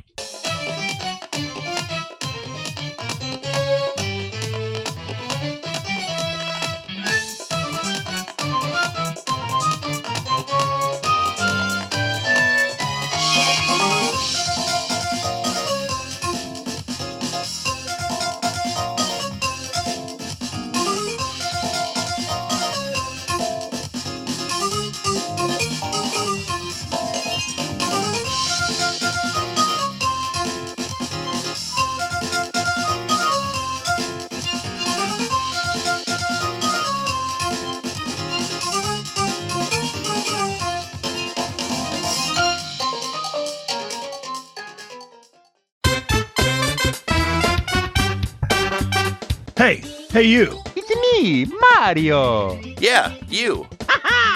Subscribe to our Patreon to hear our bonus shows, which happen every month. I'm tired. Tired of all the big corporate podcasts spoon feeding you the same old video game news on every single show? Ah, spaghetti. Ah, ravioli. Then expand! With Nintendo Main Expansion Pack, It's us talking about old games that were important to us. It's us interviewing people that we meet at conventions. And heck, it's live shows from those same conventions. It's basically everything you could want that Nintendo Main ever made. Here we go! And it's just a buck a month. That's less than a bad indie on the eShop. it's $12 a year, which is less than Nintendo Switch Online. Thank you so much for subscribing to our Patreon and supporting Nintendo Main. Just go to patreon.com slash Nintendo Main Podcast and hey, Mario, let go. Whoa! He's throwing us back to the show. So long, eh, Bowser. Ah, patreon.com slash Nintendo Main Podcast. Game over.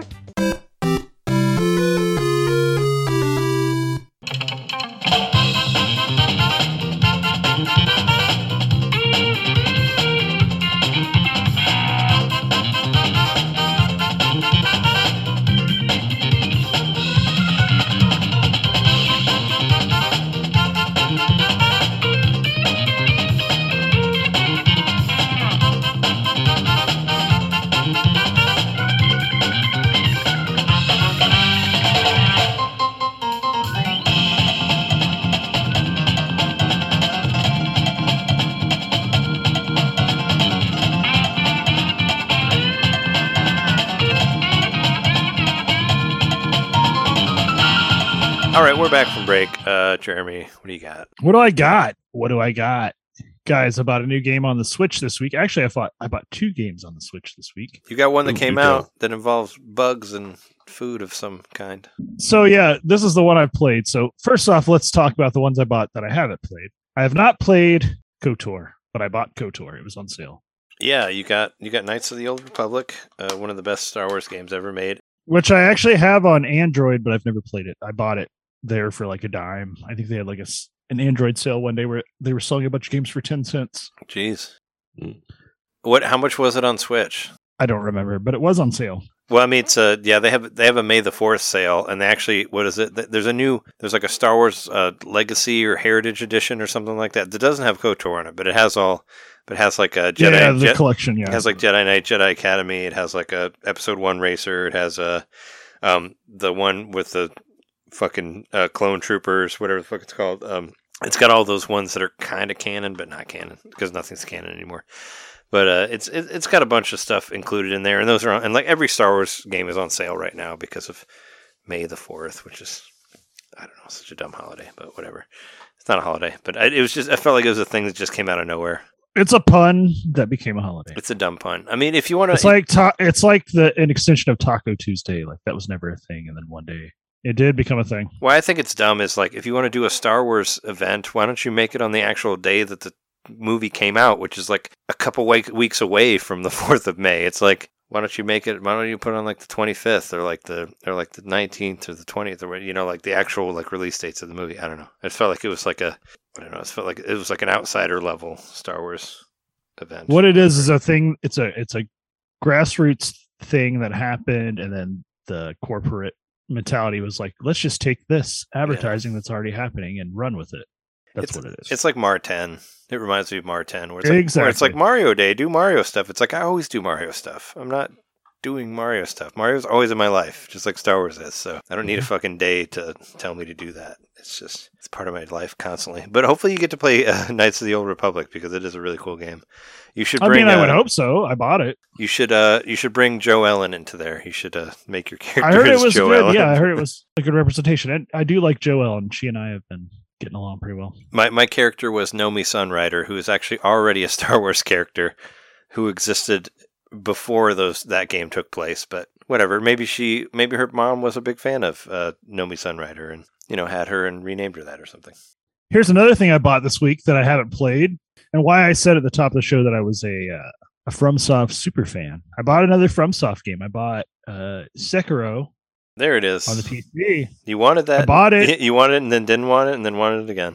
I'm, It I'm pretty around. sure it was 15. it was like it was like a Steam summer sale. I don't know. There's some kind of sale going on, and um, I got it for pretty cheap. And I was just like, "Fuck it, I'll buy it."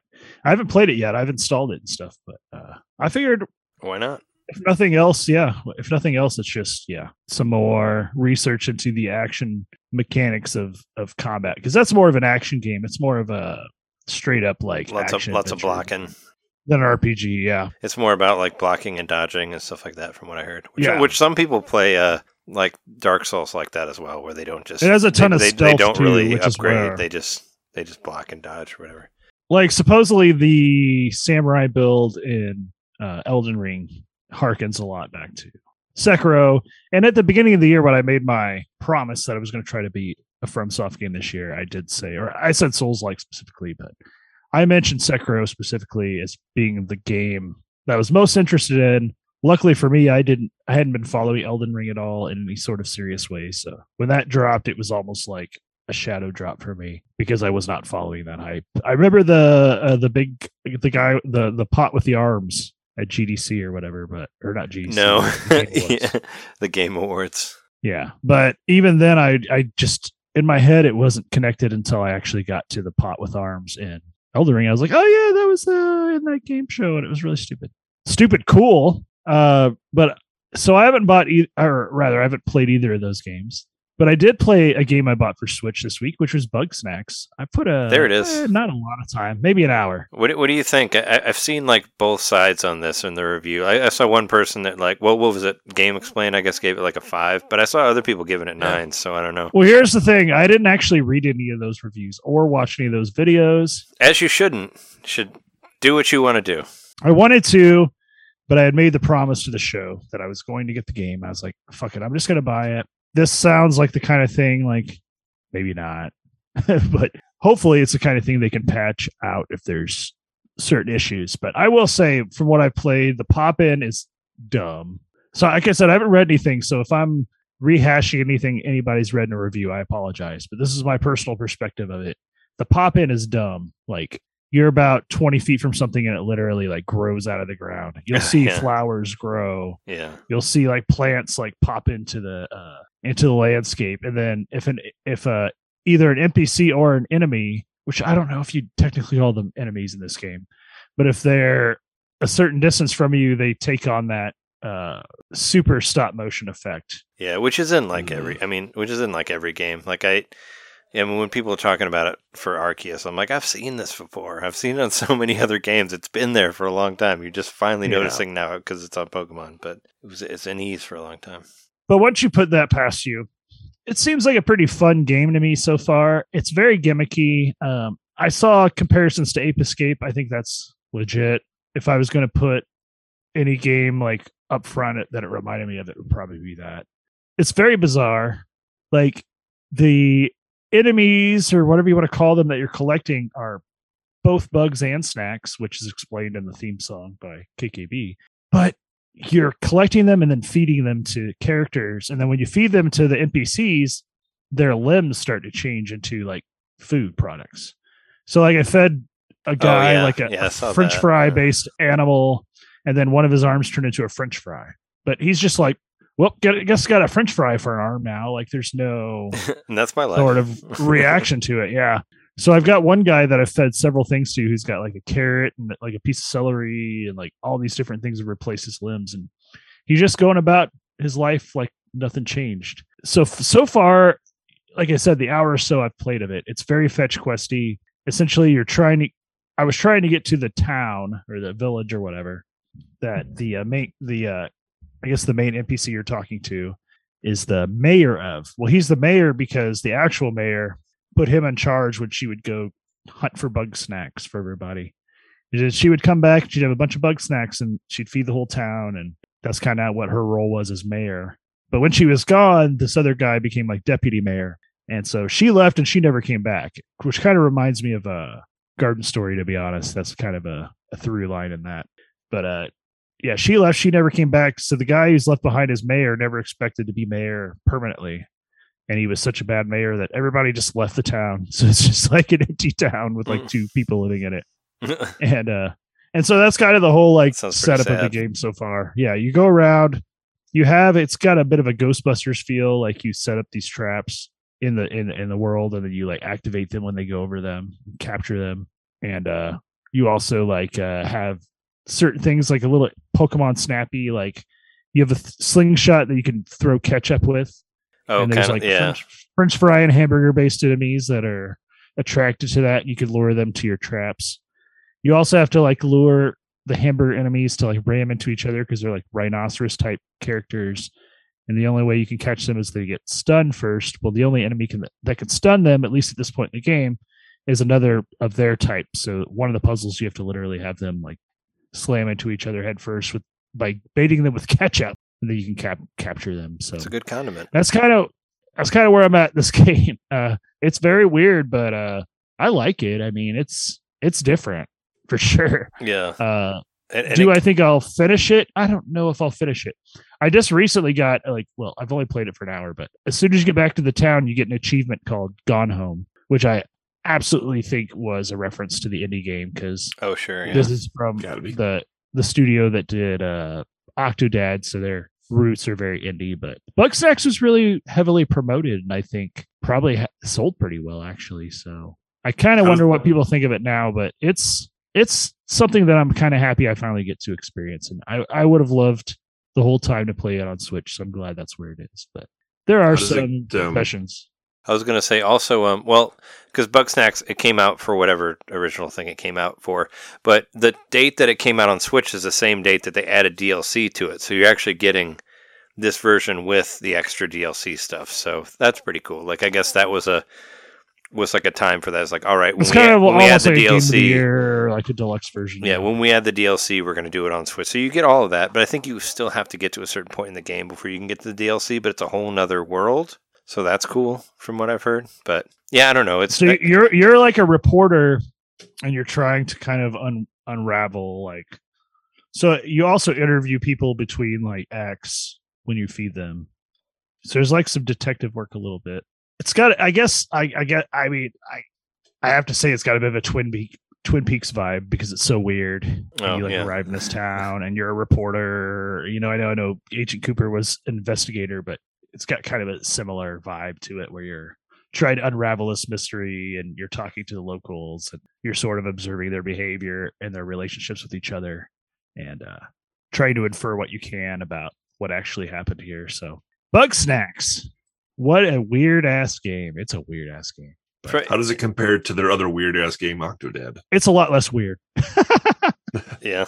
Like I mean, it's a weird world, but at least everything seems consistent within you know that world they've created. So, Octodad was more like everybody's turning a blind eye to this bizarre shit that's happening, and uh, yeah, in Bugsnax, everybody's fully in on this. Like everybody's a grumpus. That's some kind of species of like furry humanoid kind of creature, and uh, and then the Bugsnax are what they eat, and they're fast food based bugs. They eat them, but they're to- all but they also kind of are them. I guess they're because they because they're like They kind of turn into them, yeah. Yeah, their body parts become food or whatever. It's on sale still. Uh, you can get it for twenty bucks. It's like four bucks for five. yeah bucks off. between my gold coins and uh it being on sale i think i got it for like 15 or 16 so i was like well hell yeah i'll definitely buy it then and so far not really finding anything to complain about other than obviously the pop in um because it does kind of look like the vistas were important at some point in this game and i think that gets ruined by the draw distance in this version so i think maybe i am missing something but as far as the gameplay itself it seems like it's fine so far uh, and then finally, I should mention what I've done in Elden. I actually haven't played Elden Ring that much this week. I've really kind of stepped back Finally. Also, I just had a kind of I had a really busy week. Yeah, I just had a lot of stuff going on in my real life that it doesn't involve video games. So I haven't played as much Elden Ring this week, which is probably for the best.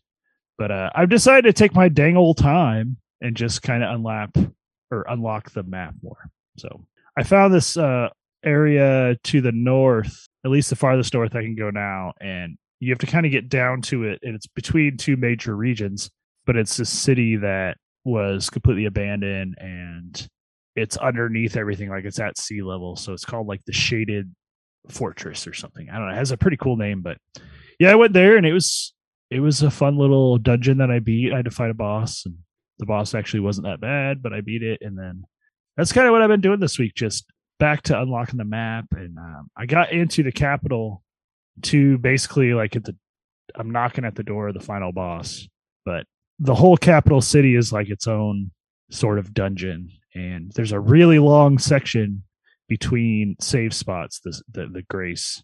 And um i keep getting killed as i'm trying to run from one spot to another. And so i just kind of like i said i backed down off the capital and decided i'm just going to focus on trying to get a lot of the side quests. And so that's pretty much it this week. Um i've watched a lot of videos on respecking. I actually respect again this week as well, and uh, much respect. I think I've gotten a little better at dual wielding. So that's my big change for this week. I, I think I'm better at dual wielding, and uh, all the uh, sort of like advantages that comes with. The last thing I guess I thought I would mention was I bought something from Toy de Jour this week. oh, what'd you get? Oh, really? So I haven't gotten it delivered yet, but I actually got a hold of Sam and was like, "Hey, I like this thing you posted. Can I order it? You know, can I get you to ship it to me?" And so I've paid for it and stuff. But it's a puzzle. It's a Garfield puzzle. Hmm. Yeah, I saw they But- posted a lot of those on there. It was Or kind of fun because I was just like, "This sorts, looks like yeah. fun." Because yeah, we have a we have like a puzzle table that we have that where you can like sort the pieces and store them in these little drawers and stuff. So um, I just wanted to get another puzzle for that, and it was a especially ridiculous Garfield puzzle, and Garfield's having a resurgence right now, and I think it's a good time. It's, uh, it's to Garf- Garfield's your boy. I, I saw I saw some Garfield uh, some Garfield Mii's, but I, I did not download them. But I thought about doing it Mhm. in case you ever you know in case we ever saw each other in real life, and I'd be like, "Here's your me you can play as and Switch Sports. Here's Garfield." But yeah, I definitely want to mention because uh, Sam was on the show. What, like a year and a half ago now? At this point, I think that I thought that was like six years ago or something. it was a long time ago. Yeah, I was. Uh, I was. But- I was wanting to go. I I thought about going over there to buy a friend of mine's having a birthday coming up. I thought about trying to get something over there, but I'm always afraid to go there because they have too much stuff, and I always want to buy everything. And he posted a bunch of cool new Fantastic Four toys that he has that I don't have that I wanted, but I'm afraid to go there. Also, he's been press- been posting a lot of wrestling stuff too, and I'm like, mm, I don't want to go there. Too much temptations. as far as uh Krikzz goes, I mentioned a few weeks ago that I had purchased the EverDrive, the SNES EverDrive. I still haven't received that. I mean, I figured it was going to be a while before I saw that with customs and stuff. But uh as far as like I've been follow I follow his account on Instagram and multiple time or uh Twitter rather.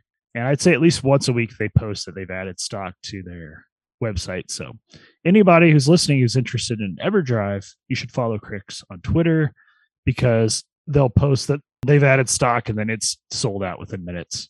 Is kind of how it looks. So people are showing a strong support, and I really am happy that at least for the time being, they're still viable as a business, even though they can't be in their central location where they all started. So. Yeah, we- we had like a random conversation with somebody in, in the in an elevator. Nate and Kate and I did going to the going to the after party where I where I don't know somebody was talking about EverDrive and I was like, yeah, Krikzz like like fled Poland to Spain and they're like, yeah, and I was like, yeah, Jeremy got the bought the Super Nintendo one and yeah, we were just randomly talking to these people and apparently they were a like a Buffalo based pinball company or whatever that that, that Nate recognized. So it was a whole was a whole interesting uh, elevator run in that we had it. All right, well, uh, right before so before we go here, let's talk about the news. News, news, news, news. Don't snooze or you miss the news. We'll just go through some stuff really quickly. Why don't, all right, so here's a rumor. Xbox, 2, Nintendo, Nintendo, PlayStation, Xbox Grand Prix. Rumors. Which I don't. Hopefully, this isn't true. Uh, somebody, somebody on something like another one of those things where it's like I heard a thing and I know a thing and I'm going to talk about it. Somebody was saying that the Super Mario movie, the new one that got delayed, number one that they redesigned their costumes, and number two, which I think is the largest sin of all time, uh, the movie's going to be a musical. Which Oh no! I'm like, no, please God, no. Swing your No. arms from side to side. Come on, it's time to go. Yeah, I mean they had like intro songs and stuff that were fun, but I don't want a fucking Mario musical, please. Well, I mean, if any, Praise for, the Lord because He's good. for anybody who remember who's listened to our podcast, uh, when the Mario movie casting was originally announced, I did say that since Jack Black is playing Bowser, I mean, hundred percent Bowser's gonna sing some fucking shit because that motherfucker sings everything. So, but I'm like, I don't know. Personally, I don't mind the musical idea if, um, I do. as long as long as I'm not they, watching they that have shit. some of the Mario people who did the music for the games making the score and all that stuff like that. I think that could be interesting if Koji Kondo's involved with the score. And Yeah, but he didn't Oh, write. He didn't write any people no who do all that songs. He didn't write no songs. I'd say, Le- so There's think been- of the Lego movie. The Lego movie had some musical number. it in did have and- some bangers in there, yeah. and it But was think, actually um, really funny. But I think that that Mario And that was our that a- was our boy Chris Pratt. You know, Leg- Lego Movie was way too attention deficit for me. There was way too much shit happening in that. I liked it. Oh, I, I watched- it. I watched it- why. I watched it drunk. Like Jess and I watched it drunk together, and we were like, "What the fuck is going on in this movie? This is way too fast for our See, drunk I had brains to some, uh, understand." I had some of the devil's lettuce, in that slowed it. it was made bit. for it was made for kids who can't pay attention to anything. It's like, oh yeah, uh, we go to we go to twenty locations in ten minutes. That's like pretty much what it is. I'm like, oh, it was a this- clever movie. this movie Had a- makes my brain hurt. Twist to the end. I thought that they put way more into it than they needed to, like in in a good way. Like Yeah. they there was a lot of yeah, basically like we know you're watching this with kids. Sorry, you have to do this. Here's some jokes for you. That's a good. That's a well done family movie. Charlie Day was also in that movie. Charlie Day and Chris Pratt were both in that movie, and then the, they're in the Mario movie. Um, good for them. I, I personally, I think there's always been a musical element to Mario, so I'm not that offended by the musical aspect. I would be, I would be more offended by the redesign, which I they said it's rumored to be more along the lines of uh, Hotel Transylvania, like that that sort of look, and I can't imagine that from so they're gonna have surprise me. capes. So Mario and Luigi are gonna have capes and fangs and widow's no, there's a peaks. Fran Drescher gonna specific be there? look to that. there's a specific look to that. She gonna be Hotel Transylvania Pauline. movie. yeah, I don't. Um, She'd be a good Pauline. It- This, this is why I believe that this is not real, this rumor. Uh, if anybody remembers uh, Wreck It Ralph 2, when that came out, uh, Bowser Mhm. was a character in that in that movie, Right. and Nintendo was super, super anal and detailed about fucking Bowser and the way Bowser looked. Like his eyebrows needed to be a certain like length, and like his forehead to be had to be certain, and he had to be like bigger than like all these different characters, and they were super, super, super hardcore on the design of Bowser in that movie because they don't want their their characters re- there, or was redesigned by anybody. But I'm just telling you Right. that I don't. bel that's why I don't believe this redesign exists because Nintendo was like super, super weird about like our characters need to be designed a specific way. Like, why would you get? Uh, why would you get rid of the iconic overalls of the Mario Brothers? Is all I'm saying. Yeah, I think I think it's not going to look exactly like in the cutscenes or anything like that because the cutscenes, if you blow those up to movie theater size screen, like they would look like something was missing. Like it would look kind of basic, I guess. But I think uh, it being a movie, they're going to do something to it, of course, naturally. Just They're going to ruin it as if you were to- because it's a movie. They're going to ruin it like they ruin everything else. It's, it's it reminds me of like all the Fantastic Four movies that they did. It's like, hey, let's take this comic that's been popular for what, like sixty fucking years, and let's change it. Let's make it different. The Let's make, Incredibles was let's good. make let's make it Hollywood. Yeah, that was a Fantastic Four movie with a different title. But I mean, yeah, it's like let's change it. Let's make it a different thing. It reminds me of the same thing. It's like just let it be what it just let it be what it is. Like stop fucking trying to change things because you think you Let know because you think you know something be. just because you wrote a shitty movie that got an Oscar or something. Like, you on. wrote a shitty movie that got an Oscar. There's a lot of those out there. I'm just like trying to deal with that sentence. Hey, there's a lot of shitty movies that got Oscars. Have Have you seen the Suicide Squad, the first one? They got an Oscar. Gandhi, yeah. No, I'm just telling you, a lot of bad movies got Oscars. There's a lot of categories. The Deer Hunter. What the fuck was that with that? I didn't like that movie. I don't. it takes two D- VHSs. That's too much. Too much dancing. I mean, what is this Titanic? Are they trying to be like Titanic? Well, that movie sucks too. And that won like ten, and that won like ten awards. so, regardless, yeah, I don't know. Uh, if there's if it's a musical there, I'm out 100. percent You guys can I watch think it. it just it's like. reveals. It doesn't reveal anything. It just uh, uh, reinforces that this is a movie for kids. Like first and foremost, like they want little like three year olds to be spinning around in a Princess Peach dress, singing whatever Peach sings in this movie. You know, they're trying. They're trying. They to want they want their own Elsa yeah. crowd. They want their own. Don't talk about Bruno, except it'll be don't talk about Bowser or whatever the fuck else.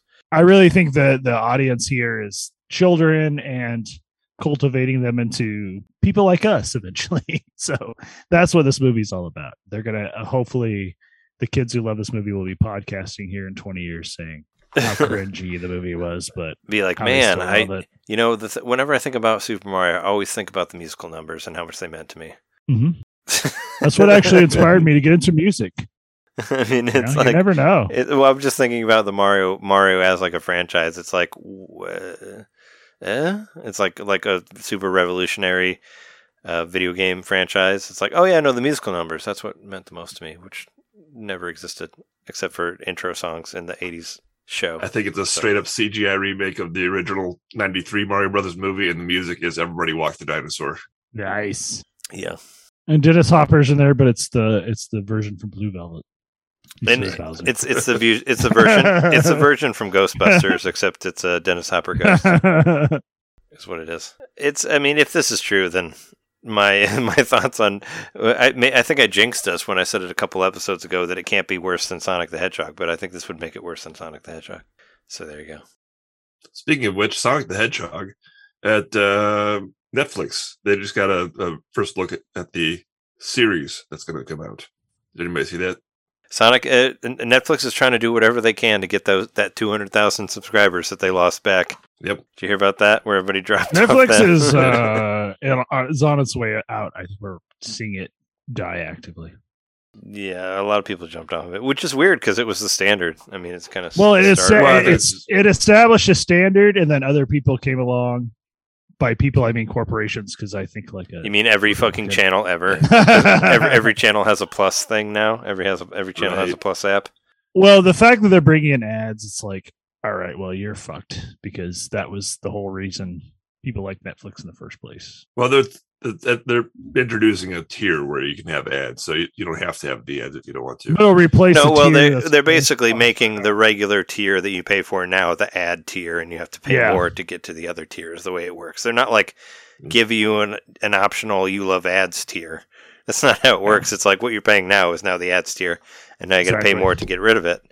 So that's why. that's how also they do that. limiting like password sharing, which I get, but still, I don't know. Netflix is a is a crumbling empire, and I imagine everything else will be as a result. Like we're basically just recreating cable. Yep. Yeah, we are.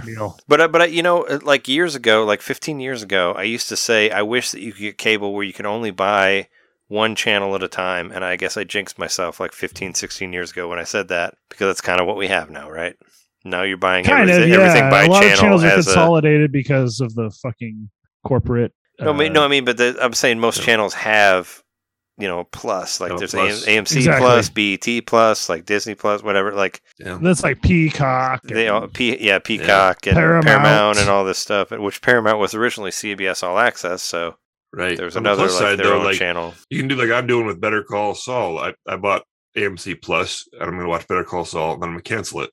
With Apple TV, I, I How much is M- how much is AMC Severance. plus? What's that? How much was A- AMC plus? I think it was seven ninety nine. Okay, But well I'm I only, only gonna have it for a month. Well, what what I do is I well I pay like thirty dollars a month for for digital cable so I can watch wrestling. But the good thing is it it it entails a bunch of other stuff. So I watch Better Call Saul through that, and you get actually get Okay. a, a huge amount of uh, channels within that. So so you can watch a lot of things.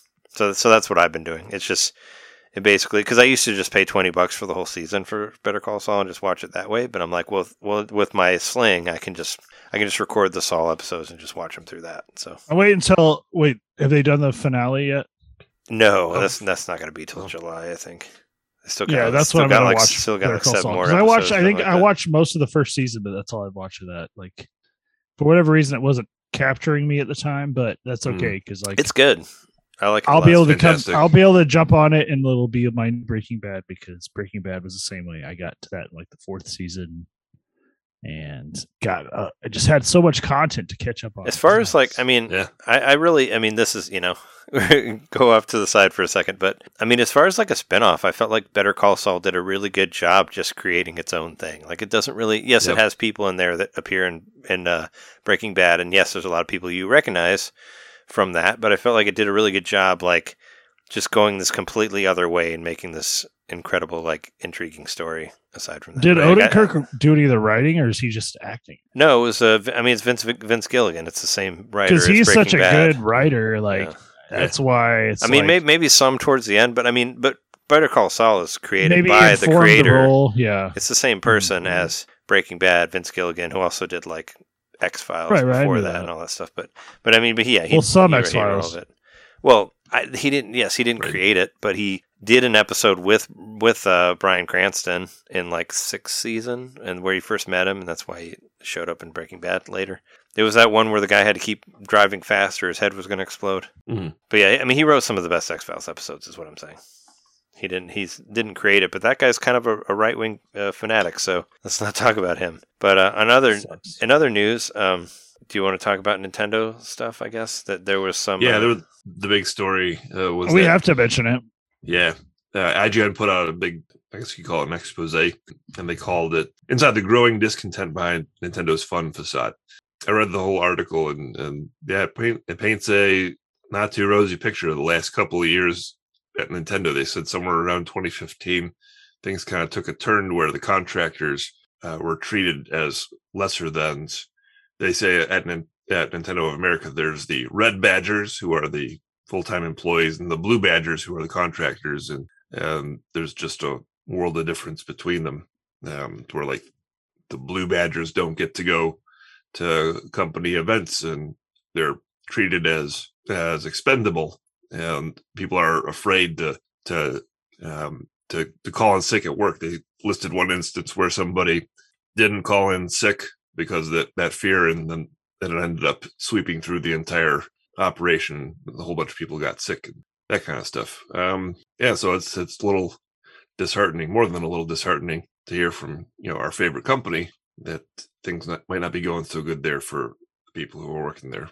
I've been saying it for months that something's going to happen eventually where we're going to have to like turn our eyes at Nintendo because they got that old Yeah. world money. Oh, you did. Say, yeah, you said that on our There's some 300, 300th stuff, yeah. episode. That was our like uh, our Yeah. hot, hot your hot take or whatever it was that Nintendo had skeletons in their closet and all that. They do. They absolutely do. And um, you know, when I'm hearing about it, I'm just like, they're probably behaving somewhat normally for companies in the, especially in pandemic times. But Mhm. To hear Nintendo being that way, especially, it's it's hard. Well, it's well, it. it's it's Nintendo of America, which don't forget, like Um, most I did listen to the uh, American have you- American uh, did, companies are uh, garbage. So there you go.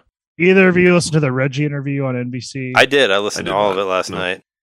I listened to the whole thing too, Yeah, and uh, I listened to all of it last night. he, he very astutely uh, removed himself from that question with Yes, he Cat did. Daily. industry legend asked him about it, he said, I saw "I've been retired from Nintendo for two years." Yeah, he's like, well, that wasn't the that was that wasn't the Nintendo that I worked at, or that's not that's not how it was when I left, or It was whatever. a very you know. diplomatic response, and it made sense. Him as like a like a corporate face. I mean, he's really, you know, he's really, he's really trying to push his book and all that, which is fine. You know, he's like, Mhm. hey, you know, I was the one who uh, pushed to like have the Wii Sports included, or I was like saying that what the Game Boy Micro was Basically what he said was or the whatever. It's like contractors became things. permanent employees. Like that Yeah, yeah. was the path to permanent employee Mhm. ship, whatever, permanent employment. So I think he just washed his hands of it. He's like, whatever, there if there's a scandal brewing at Nintendo, I'm definitely not part of it. I've retired three years ago. Yeah. Right. I Well- worked at GameStop for a hot second. Like, I'm not Nintendo anymore. I mean, if it was like 2015, though, he would have been there. If he retired like three years ago, that was like 2019. I don't remember when exactly he retired, but I didn't think it was. I thought it was like not that long ago. It wasn't that long ago. Yeah. it so he, like- so he, he said he said three years. I understand he's saying like I, I was, you know, it wasn't when I was there, but it, it also might have kind of been when he was there. Still, I don't know, but I also think it's part of. I mean, like, that's just, like the uh, ultimate diplomatic. yeah. Like, let's protect my ass and Nintendo's ass at the same time, and say something that actually makes sense in a in a, like a, in a logical way. Like, yes, he did retire three years ago. There we go. But he gave an actual solid response. But Yeah. you do you do see the diplomacy at work there. Like that's Reggie. for sure. He's a he's a he's a company guy. Whoever he's working for, that's his passion. That's true. He is. But yeah, no, I think uh I think we can call it here, right? We're good. Oh, I guess Sure. wait, uh hold on. Maybe we should talk about this for a second. So Jeremy, have you looked into the Square stuff about them selling some of their properties to a blockchain Well, I did or uh, whatever? post that on the Slack. Kind of in the cover of night, they sold off a lot of their Western IPs, and a lot of supposedly the reason for that was so they could focus on NFTs. So Ugh. let's see how that goes. That's Well, Kotaku posted an article today that says the NFT market collapses just as Square Enix sells a bunch of studios and IP to bet big on the blockchain. So they were really late on that because go. i if you remember like every single like every single thing especially video game related i feel like everything that was like we're gonna do nfts we're gonna do nfts automatically like took it all back because everybody was like fuck that fuck that fuck that so it was like none of them ever went through Which, by the way, even Reggie yeah said that he like thought NFTs were an interesting space recently. So like it's kind of like a bunch of people jumping on the fucking bandwagon way too late, and it's just like embarrassing to see it. Like I am Yeah. embarrassed for them. i felt like it was kind of a it was sort of a rare thing as that, far like, as some people made some money off off of it and some didn't you know As far as Square piecemealing off their Western properties, like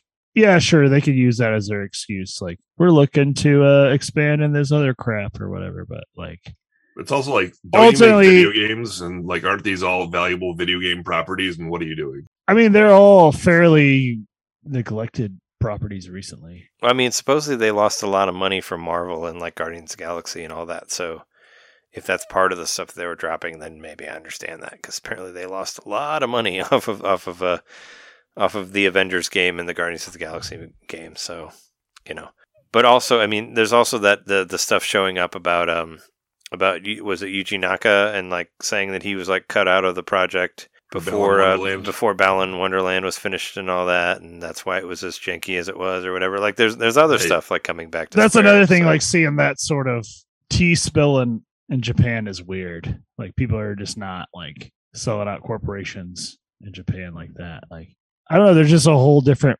loyalty that people have with their jobs in Japan that we don't have here. I think. And well, probably because they treat them better, and they get to and, see and they get him health just insurance. throwing his company under the bus like that, like that's pretty fucking big. That's all I'm saying. Yeah, it makes me wonder. I mean, it did seem like really broken. I don't know.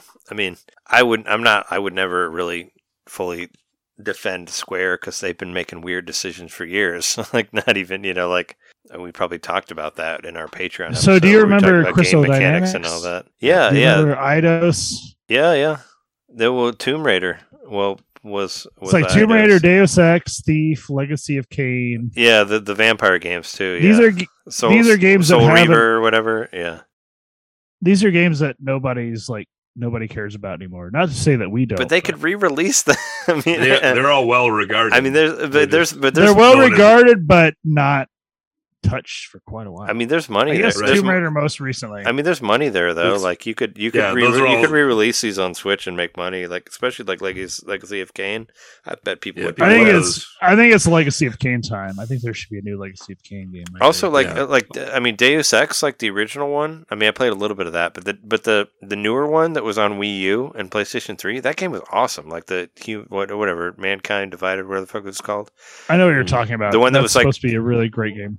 Yeah, it was like a, it was basically like a combination of Blade Runner and RoboCop, which is those are both fantastic movies, and It had kind of a Bioware feel to it, right? it was awesome. No, I I, I loved it. It well, I've referenced it before. I think I referenced it when we were talking about Arceus or whatever. But what I loved about it is you could get experience points for doing whatever you want. Instead of like if you kill somebody, you get experience points, or if you find a tunnel that goes to a spot where you can get to where you're going, you get experience points for that too. It was just really cool. But uh, I think that's uh, I think that's good for this week. For this week of Nintendo Main. Uh, thanks everybody for listening and all that. And if you want to hear more of us, go to patreon.com slash Nintendo Main Podcast. Uh, I just put up the newest WART radio for April. That is out is out right now. Got some got some good jams on there. So you can check that out on the five dollar level. Also, if you're on the five dollar level, you get to see videos of us in advance and all that. And uh, you know, just for a dollar, you can hear our bonus monthly episodes. We just did one on game mechanics that have been removed from video game series and all that. Talked about a lot of cool stuff on that. So check that out there. Also, you can find us at you can find us on Twitter, which still exists. We said it was going to go under last week. It's going to take a while before it goes under, but it's going to get there.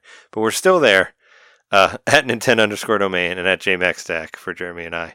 And also, if you go to youtube.com slash Nintendo Main Podcast, I just started putting up the podcast on there as well. So if you don't want to listen to it on Spotify or whatever else, you can listen to it on YouTube. It's on there now. I put the last three episodes on there. So if you want to, if you for some reason want to listen to stuff on YouTube with no video, do it through there. And uh, also uh, twitch.tv slash Nintendo Main Podcast. You can watch my feeble attempt at trying to get at, to the pro level of all the different sports of, of Switch Sports. I'm definitely going to do another Switch Sports stream. It was fun. I, I had a good time with it. So I'm sure I'll do that again. Like, not to mention whatever else I do on there. So check that out. And yeah, we've been your hosts. I'm Trey Johnson. Jerry Bukowski. John Knitter.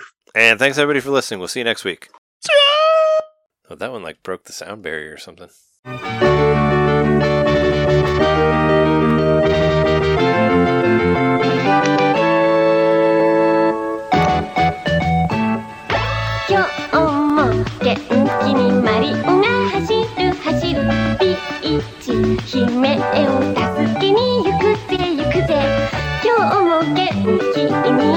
にマリオが走る今日も元気にジャンプ今日も元気にコインを探せ今日も進めよ。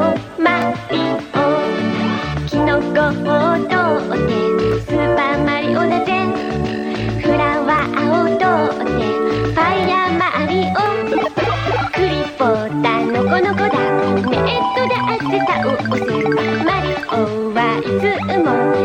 気で強い We can see you and you sound like a robot.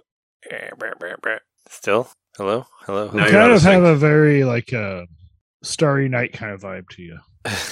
like there's a lot of swirls in the background? Yeah, you're kind of swirly Hmm. because you're low image quality or whatever. I mean, I did have a couple drinks, so I guess I could be swirly.